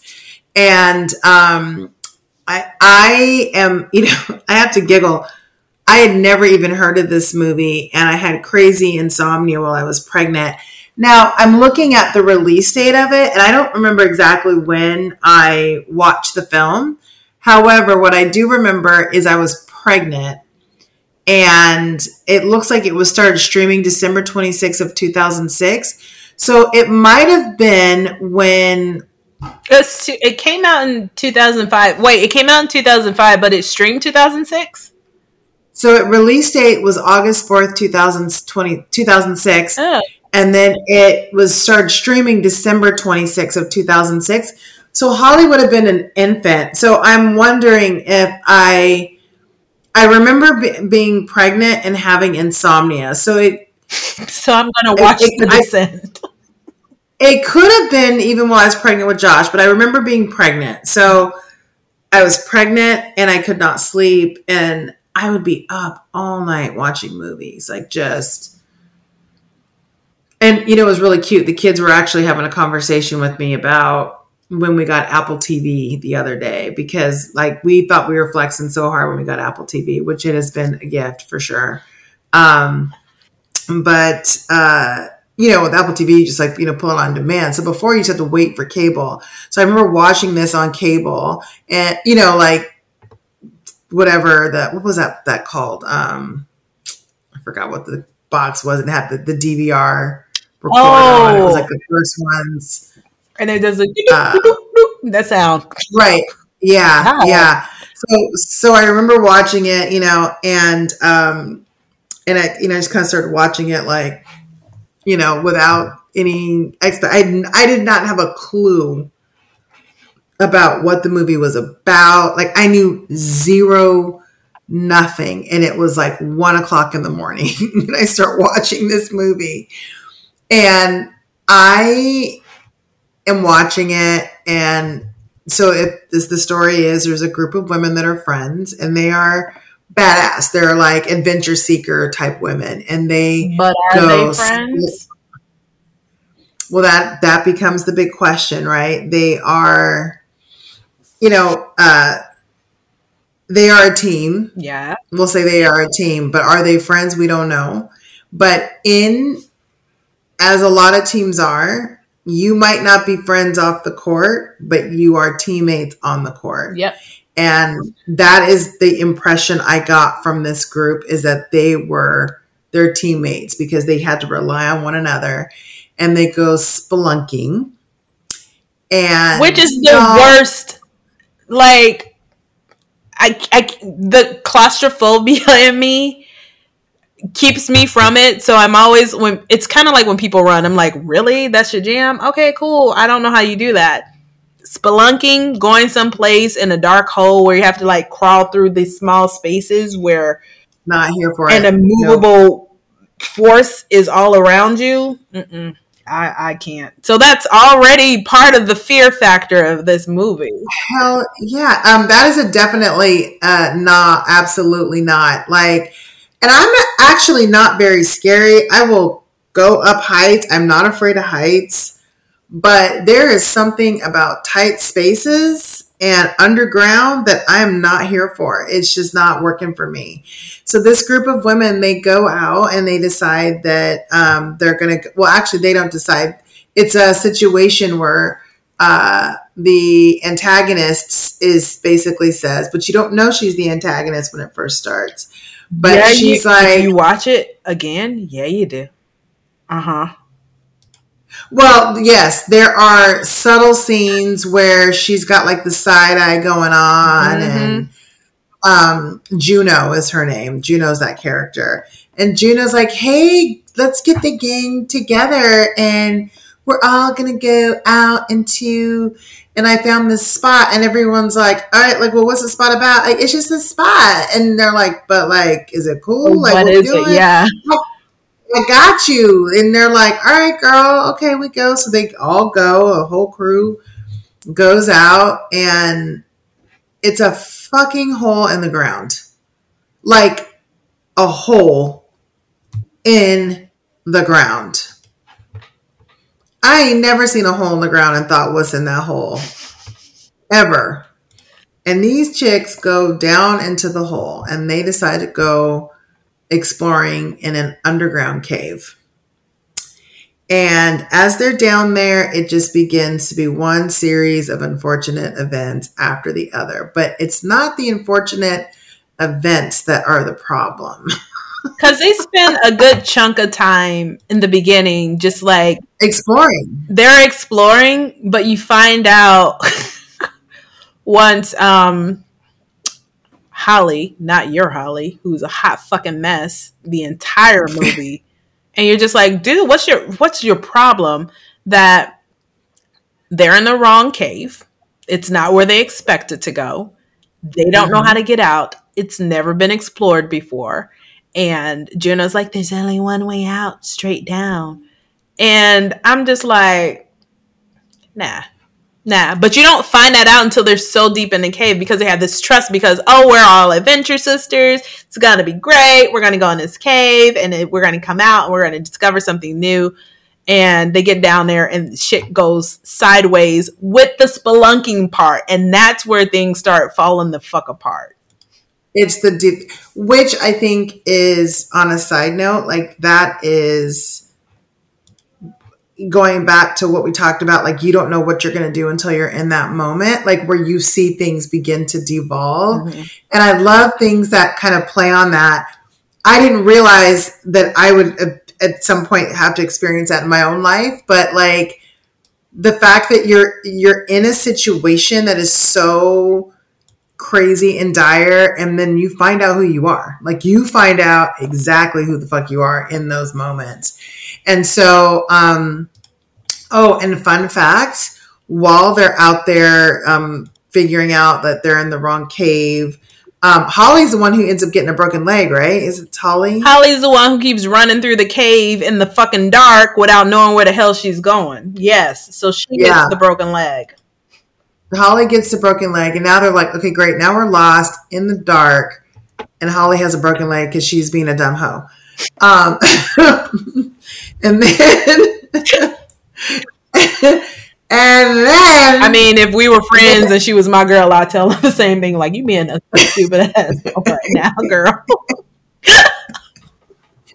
and then um a little side note, um shit is moving in the fucking dark. Like off to the side as they're like wandering around, things are drooling and creaking in the corner.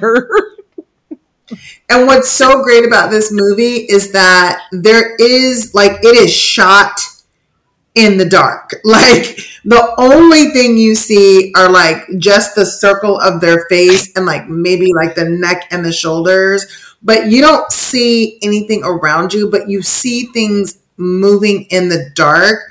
That's a like it's not like you're like did that just move? Like that's the whole time you're like did I see something move back there? And you're questioning whether you see something move until you know, yeah, there is I don't shit question down. I'm like, you saw something move, something down here, girl. We need to freak out. And that's why I'm not great for spelunking as a team. Because I'd be like, I saw it too, girl. It's crazy.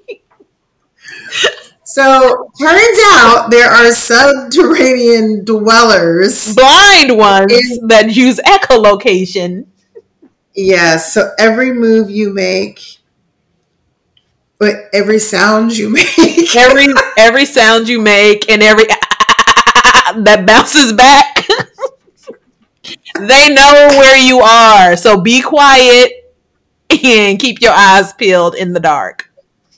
Yes, and they are they are now hunting this group of women, I- and it is terrifying. here here's okay so first let's go back to the we're a group we're a team.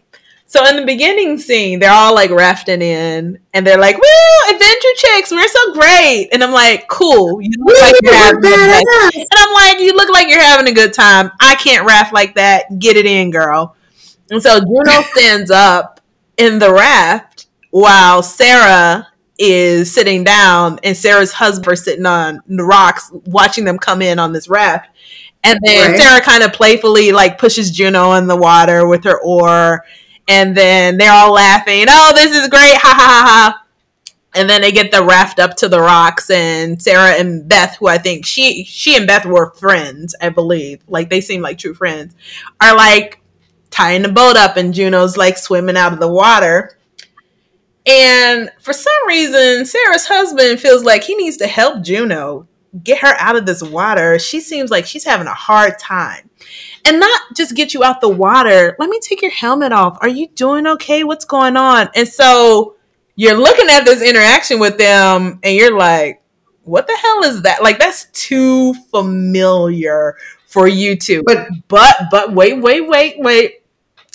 And Sarah's not paying attention. Like she's like, no, we're great. Everything's good. So she's over there talking to her kid, and her husband's over there like making sure Juno's helmet comes off, undoing the chin strap, pulling off her head, and they're getting close and they're just like looking at each other. And then Beth turns around and looks at him and Juno, and then they kind of break it up. And Beth is like, "What the fuck, y'all up to some shit?" Because that's like I'd be looking like that shit looks suspicious. Sarah's not catching none well, you would literally be like this. Yeah.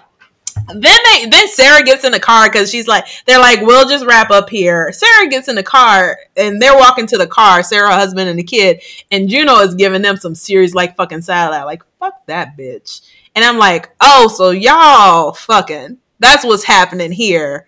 But she's married, and then they get in the car, and Sarah's talking to her kid. She's turned around in the back seat. She's like, "Oh, kid, you're gonna have birthday. It's gonna be great." And she's talking to her husband. She's like, "What's going on? You seem kind of distant." And he like shrugging away from her and got an attitude. And then you're just like looking at this moment and kind of focused on it because it's fucked up. Whatever they doing it's fucked up. Yeah. And then Yeah, yeah. swerves into the car and gets a pole in the head. And then you're just like, "Oh, oh, that's fucked up." And then the kid gets the pole in the head, and you're like, "Oh, they all dead." Um, but Sarah's alive, so Sarah's okay. And so this entire journey even when she's seeing shit in the dark and she's like, something down there moved, and Juno's like, yeah, girl, are you crazy? Ain't nothing down here. They try and set it up like Sarah has lost her fucking mind because she goes kind of crazy in the hospital a little bit, and then she takes these pills before they head out to get in this cave, and they never show you what the pills are, so it's like, oh, maybe she's kind of off her meds a little bit. And so they're trying to set this up like Sarah's just seeing things, but Sarah is not crazy. I mean, she don't see that her husband is fucking her friend, but she ain't crazy. Like she knows. and so that's I'm sorry, that's funny. That scene, like I keep watching. I watch the same. Like you watch The Ring a lot. Like I watch the like if it's on, I'm watching it. If it comes up, and I'm like, oh, Descent, I'm gonna watch that again. I watch it, and every time I see that scene, I'm like, oh, I get it. Like I didn't get it the first time, but I get it now.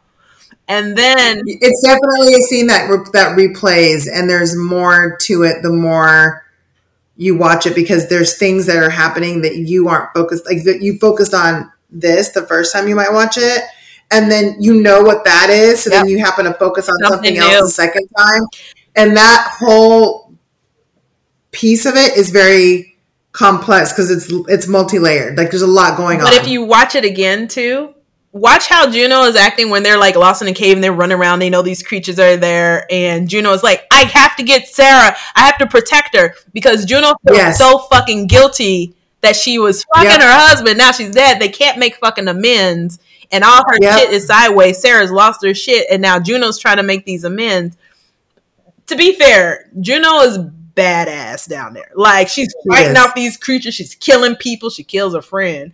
But she's like, I'm kicking ass. I'm gonna keep kicking ass until I can't kick ass no more. And I'm like, that's the right. attitude you gotta have down here. Like, just be fearless and get your shit in.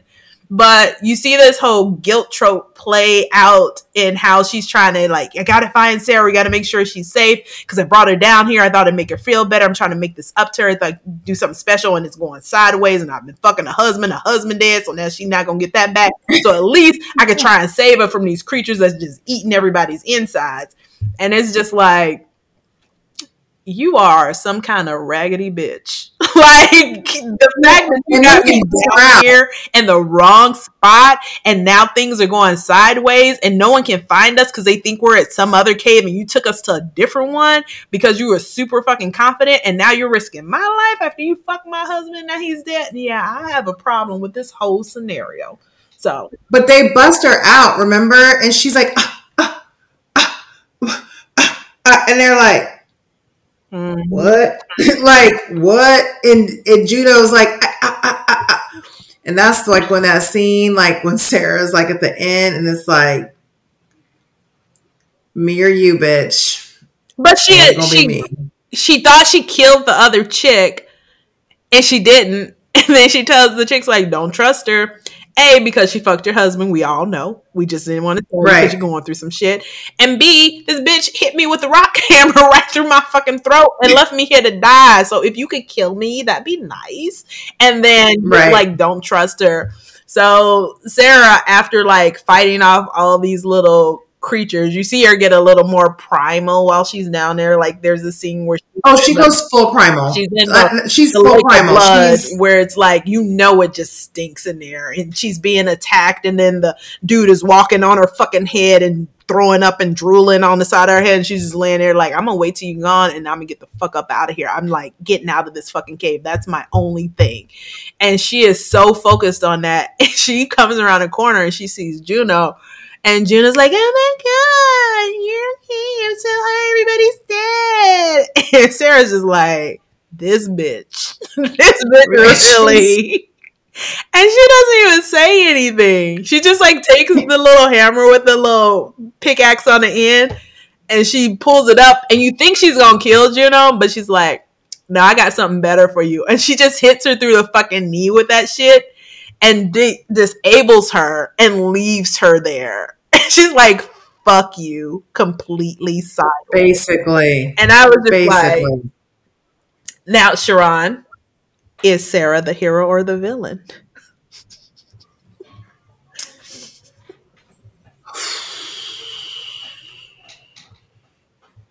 That's a great question. Uh, Sarah is a survivor mm-hmm. living through a traumatic situation and now in a secondary traumatic situation and she is reacting. I think that Sarah's the kind of person that had she not been in that trauma in the first place, she might not have ever done that. But she was so broken with that experience that she was like, I'm not going to kill you, but I ain't making it easy for you. Hope you survive, bitch. I feel like that is if we're thinking about I saw the devil, predator and prey, where you're just incapacitating someone so that they can meet their fate. I don't know. I feel like they're even Stevens. Only I think the only difference here is Juno's just running amok and killing anyone who gets in her way. Like she's just determined to get out of here. She's determined to get to Sarah and she doesn't know. But I feel like it's that same mentality of predator prey where you're just kind of like at the end like you deserve this and this is what you're going to get. And so that whole end scene for me and then you don't see what happens to her. I mean, you find out in Descent too if you guys watch it, but you don't see what happens to her. But you just hear this screaming and you hear all these creatures coming and you're just like, eh, I don't look good for you because you ain't got no knees no more. You ain't got knees like Megan. You got knees like you got knees like grandma, and I hope you can make it out.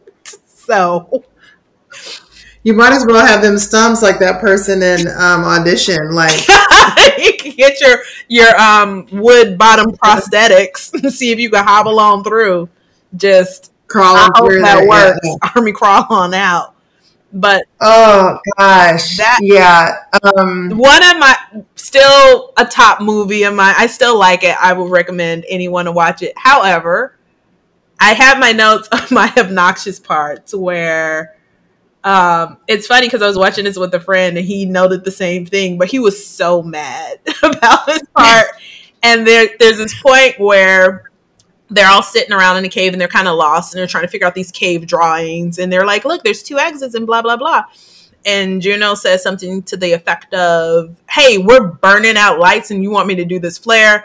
And I was like, First of all, y'all got on headlamps and you got flashlights and y'all all looking at the same thing. Turn out and conserve some of these fucking lights if they're going to burn yes. out before we get out of this cave. Yes. And then right. they get to like the animal room or the bone room they're all like with their headlamps on. And for some reason, Juno pulls out a lighter and lights the lighter like that's going to illuminate the entire room. And I'm like, what is happening with this movie? Touch, blow that lighter out, girl. You ain't you ain't affecting nothing with that. Just, you gotta save that lighter. Save all this energy. We wasting time and energy. Like you looking at the thing with the light on your head, and you gotta turn on the lighter and the flashlight. Stop it. Hollywood. But doesn't that make you wonder, like, who's like editing that shit? Like, did they think that was a good idea? I don't think anyone thought that through. Like, you thinking about the scare, but logistically, like, if we're we're lost and I we all have flashlights and headlamps, I'd be like, look, I'm gonna have my headlamp on. Let's just conserve some of these flashlights because we don't know how long this is gonna take, how long, how far Word. we gotta go. And then Juno, if you know where to go and you can kind of navigate the cave a little bit, why don't you be in front and then we'll just follow along behind you because you can light the way. But instead, it's like, hey guys, with the flashlight and the headlamp, and you're like, somebody dim your shit. Somebody turn it off because I feel like well, he, bad here's one of my questions. Did Juno, I never understood this. Well, not understood, but I just was always like, hmm. Did Juno want to create a, a situation where Sarah needed her? I think Juno wanted to create a situation where she surprised Sarah with something new as kind of a forgiveness tactic. And it could have been, you know, she wants Juno to be the hero or dependent but it seemed more like she wanted to make sure in her way she was doing penance to Sarah without Sarah knowing the full deal. Like your penance could have been, yo, I slept with your husband, or you carry that guilt to your grave because what's the benefit right. of telling her this now just so you can feel better about yourself? Hold on to that burden. But I felt like right. was, she thought this was penance. Like, this is what we do. We have adventure time, and this will be something special. Sarah was gonna like this. I'm gonna surprise her. It'll be a new cave, and once we get out, I could be like, "Ta da! We did a whole new thing." And instead, it just went south, and it kept going south, and that's how I felt. Juno thought about this, but different perspectives, different view. I was like, this fucking girl, like this girl, she, she just had, and they, I mean, and the, the, the whole team was like, you just have us in here like this? Like the team was like, right? Everybody was like, whoa, like how are you going to just have us jacked up? Like we just up in here just jacked, like we just living crazy right now. Like she was a like, selfish and, and, person. Like nothing she did was altruistic, really, right? It was just for self fulfillment to make herself feel better, to alleviate guilt. So it's kind of like, you know, she got what you got with her. She's a mess. Like I just, oh my god, like her character, even though she was like a total badass, like you're just like, how would you shady bitch? You shady. Ain't right. It ain't right. That's your friend. I don't know her like that. Um, but I do, I did feel the same way about the Holly character because I was like, raggedy bitch, stop running. When she came down the rope and she was like, "Yo, you need to listen if we're going to get through this," and Holly's like, "Okay," and then I can see the daylight, and she just running in the dark. I'm like, is she? Is she stupid? Like, is this how she acts in normal capacity, or is she just freaking out? But whatever you're she doing is, if you become a liability here, I will leave you. i I've already punched demon children, and I have left my husband, and I will leave you with this broken leg if he gets me out of this cave. Because right now, things are eating our insides and outsides and trying to kill us. And I feel like you running and jumping down a hole and breaking your leg with a bone sticking out isn't doing anyone any service. Now we got to figure out how to crawl you out, and we don't know how tight these holes are gonna get. How you gonna get through? Like stupid, just stupid stuff. Ultimately, I think for me, the descent in the moment of them like being underground with no clear way out Sharron, they had a map the on the wall. Did you not see the caveman? And they were for real trying to interpret that shit. I was like, who the fuck? It's like squ- bison. there were bison, and then there was a mountain, and then there was one side, and then there was another. Just find your way to the other side through the um, subterranean crawlers. I think they're called crawlers or something dude and then when you finally see like when you finally see like what it is you're just like oh hell no i remember like like i remember it was like late at night late and so at this point it's like you know two o'clock in the morning whatever and all the lights are out because john was like really at that time i was pregnant he's like you you stay up too late i was like dude i can't freaking sleep you know so i'd have like the tv on low, maybe in the dark. I was like watching it, you know, trying to disturb anybody. And then all of a sudden you saw that creature. I thought I was going to, I was like, like holding the, my tummy, like, oh my God, it was because terrifying. It gives you the sense that that entire movie is about them being stuck in this cave with no way out. And right it throws you because it goes for a while with like a, a long enough time that you're comfortable in whatever yep. the the story arc is, the challenges for the group, and you're like, okay, we in this cave, we can't get out, we can't go back the way we came, and we're almost right. out of rope. I feel like this is getting real bad. And then all of a sudden there's something drooling in the dark and you're like now what is what? Can we just i just want to get out the cave. And then like you said there's a buffalo in a mountain you like hope you can find your way because otherwise you're in for a hell of a, of a time. So yeah. But i still feel like juno like what were you like what what were you thinking how was i going to bond you in her mind, I mean, you think of the mind of someone who pretends to be your friend who's secretly sleeping with your husband. Like, I don't think they're rational people.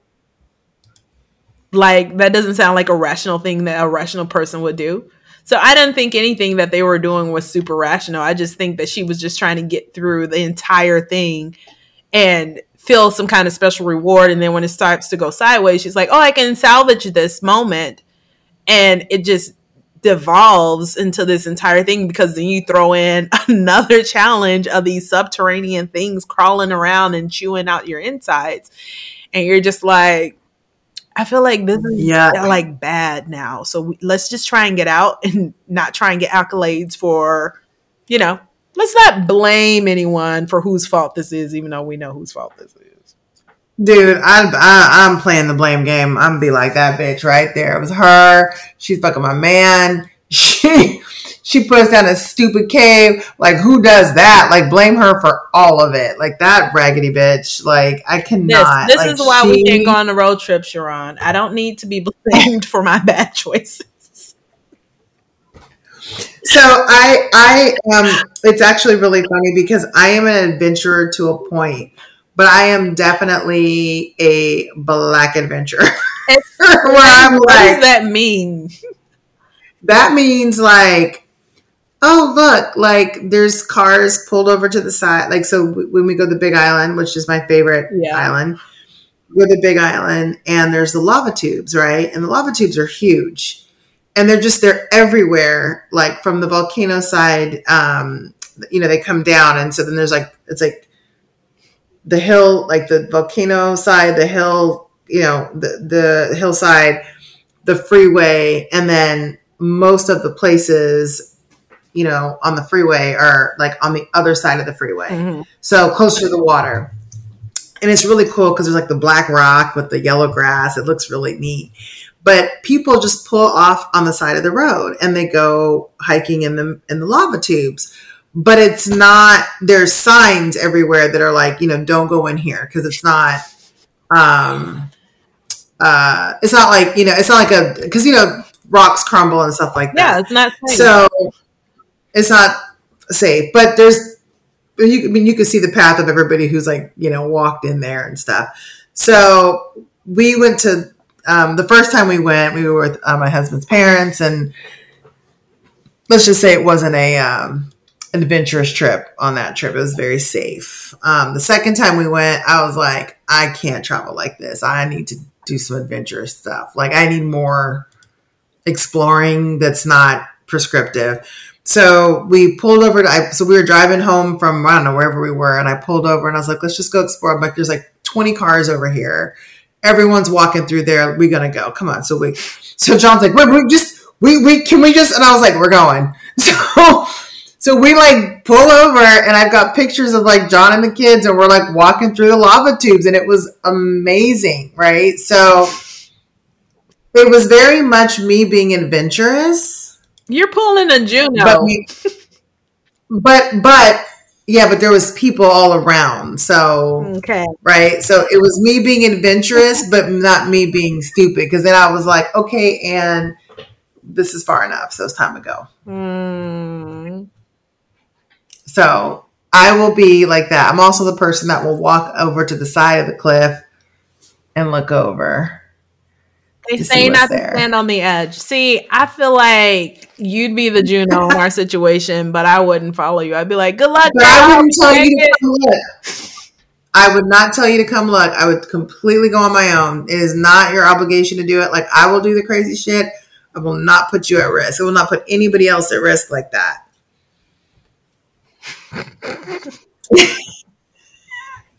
I want to believe you, but I feel like you're gonna be like, "No, it's easy. Come on, just look. Take a glance." I'll be all doing the snake on the side of the cliff, clip fall. If you're doing the snake on the side of the cliff, I'm definitely walking away. I'm like, I don't even know who this is. I think she's from the 80s. I can't remember. Oh man, so we covered a lot in this top five. I um what a journey. I feel like we went on a journey. I think our top five is an extensive reflection of at least our core, you know, likes. However, um, It's a mark. Like like this sort of sets the mark for what movies like where we go per person. Well, I I know think, well, if those are the best of the best, doesn't mean the next movies are the worst. It just means that they didn't make it in the top five list, but I think they're still Correct. good. Like there's a couple on the list that I would recommend other people watch. And there's some where I'm just like, it's gonna mess up your mind. And I feel like we have two viewpoints. I feel like mine is very much like, hey, this is real messed up, but I feel like you need to watch it. And yours is more like, hey, this is classic horror, and I think you need to remember how good it is. well, well, okay, okay, fair point. But, but I do like current stuff, so I'm excited to review some of the current things that are out there. Sharron, there's some stuff I uh, put on this list that you're just going to be so mad at me again, and I cannot stop myself. I need you to know what I know. no, you're be like, I'm why? This movie is stupid.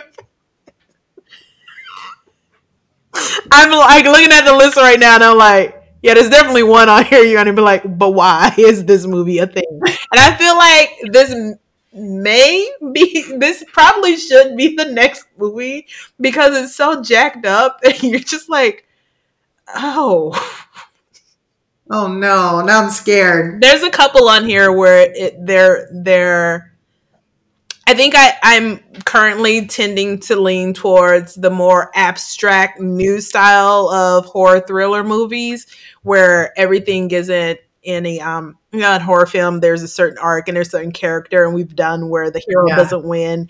And now it's more of a dystopian surrealism i guess is the best way to put it. And it doesn't make sense. So you're going to hate it okay i'm here for okay. it i'm ready i can do this i can do this yeah well I I am excited. I hope you all enjoyed our podcast um, episodes one through I'm guessing four, maybe five. We'll we'll, um, we'll label them later. Sure. But yeah, right. We but, hope you enjoyed but, the podcast. Absolutely, because that was a. I can tell you this was really fun for me, and um, I, I, I I can spend lots of time with you tomorrow. So this was this was fantastic. It was a good way to spend um, my my day off. So thank you, Yay. thank you all for joining us. We hope you enjoyed this as much as we have. I'll do another Spotify quiz because I kind of want to get your feedback on what you think our next episode should be about. That, and we do have some ideas already brewing. Um, notice how she said, kind of want to get your feedback. I said, kind of. I love feedback, but, you know, executing on feedback and applying. Feedback is a gift. It's difficult for me. I'm in a challenging spot. And I feel like, don't take it harshly if I don't reply to everyone, but I definitely do want to hear from you. We do want to hear yeah. from you, especially if you have some ideas, um, if you want to just even comment on some of the things that you heard in this from like your own perspective on some of the movies, especially um, talking about Terrified. Yeah. if if you found a new movie in here, I think that's great. But if you want to double down and just be like, "Hey, Sharron, yes, Poltergeist is top on my list," or Terrified, or Audition was crazy, or any of the movies in our episode list, we'd love to hear that from you. Or if you have suggestions for season two. Season two. She said it. I'm so super excited. so excited. happy. Yes. Um, really quickly, one of the things that I have loved as we have started talking about doing this podcast with our family and friends, every single person has been like, "Oh, I have this scary movie, and mm-hmm. you know what scared me to death." And yeah. they love to like tell us their moments or send us ideas, like, and that's just in our personal list. So we would love it if you you know could do the same because it's it's been a, it's been some good discussion. It really has been, and we've rewatched movies that maybe saw when you were younger and you have a different opinion of those movies today. Um, I'm still Team Wendy. I don't care what anyone says. It, if you can't see Sharron's face, but she's making a nah face. I don't know that I'm Team Wendy. I just feel like they're all jacked up and need therapy. But anyway, well, they all need something. They do. They all need Jesus. Is that what we you say? need? Jesus. You need Jesus. Okay. If not, that's some tussin. All right. So be sure to subscribe. Be the first to know when season two drops. people, please follow your instincts. If you see some creepy arthropods, some liabilities coming out of boxes, you get serial killer vibes. If you see graffiti coming out the walls and all the things, just just peace out. Drop the do sign. Just drop the do sign. Peace. Say, mm, nah, absolutely not. If there's something inside of you that's like, I feel like with a flashlight, I can see what's happening better. Or if you hear a strange noise, or here's my rule if I call you three times and you don't answer, that means I should leave and something has happened to you. Again, liability. I'm not coming looking for you. I'm not going to do it. So, yeah. Those are just my helpful hints, Sharron. Let me have And, and these are your life tips these are on how to navigate. these are Tamora's life tips. Sharron's are definitely very different. She's very much um very holistic and very but I'm still not going to go investigate if I hear a sound. At least not. But wait, are you telling me if you call your husband 3 times, you heard a sound and he doesn't respond, you're not going to go look for him? I would not. It depends on what the sound is. No, it doesn't. Like, if I heard- no. Like if I heard like a, a gurgle or like something like that, like maybe I'd go look. But then if I heard, oh shit, I might not go look for him. I'm kidding. Of course I would. I would sacrifice my life for my liabilities. I love them. And if you are a liability, if someone is calling your name, answer. And the answer isn't come help me. The answer should be run. You can't help. This is going to get bad. And with that, thank you again for joining us. Thank you for hanging out. And we hope you liked this season of Nah, absolutely not. yeah. All right. Bye, guys. Bye.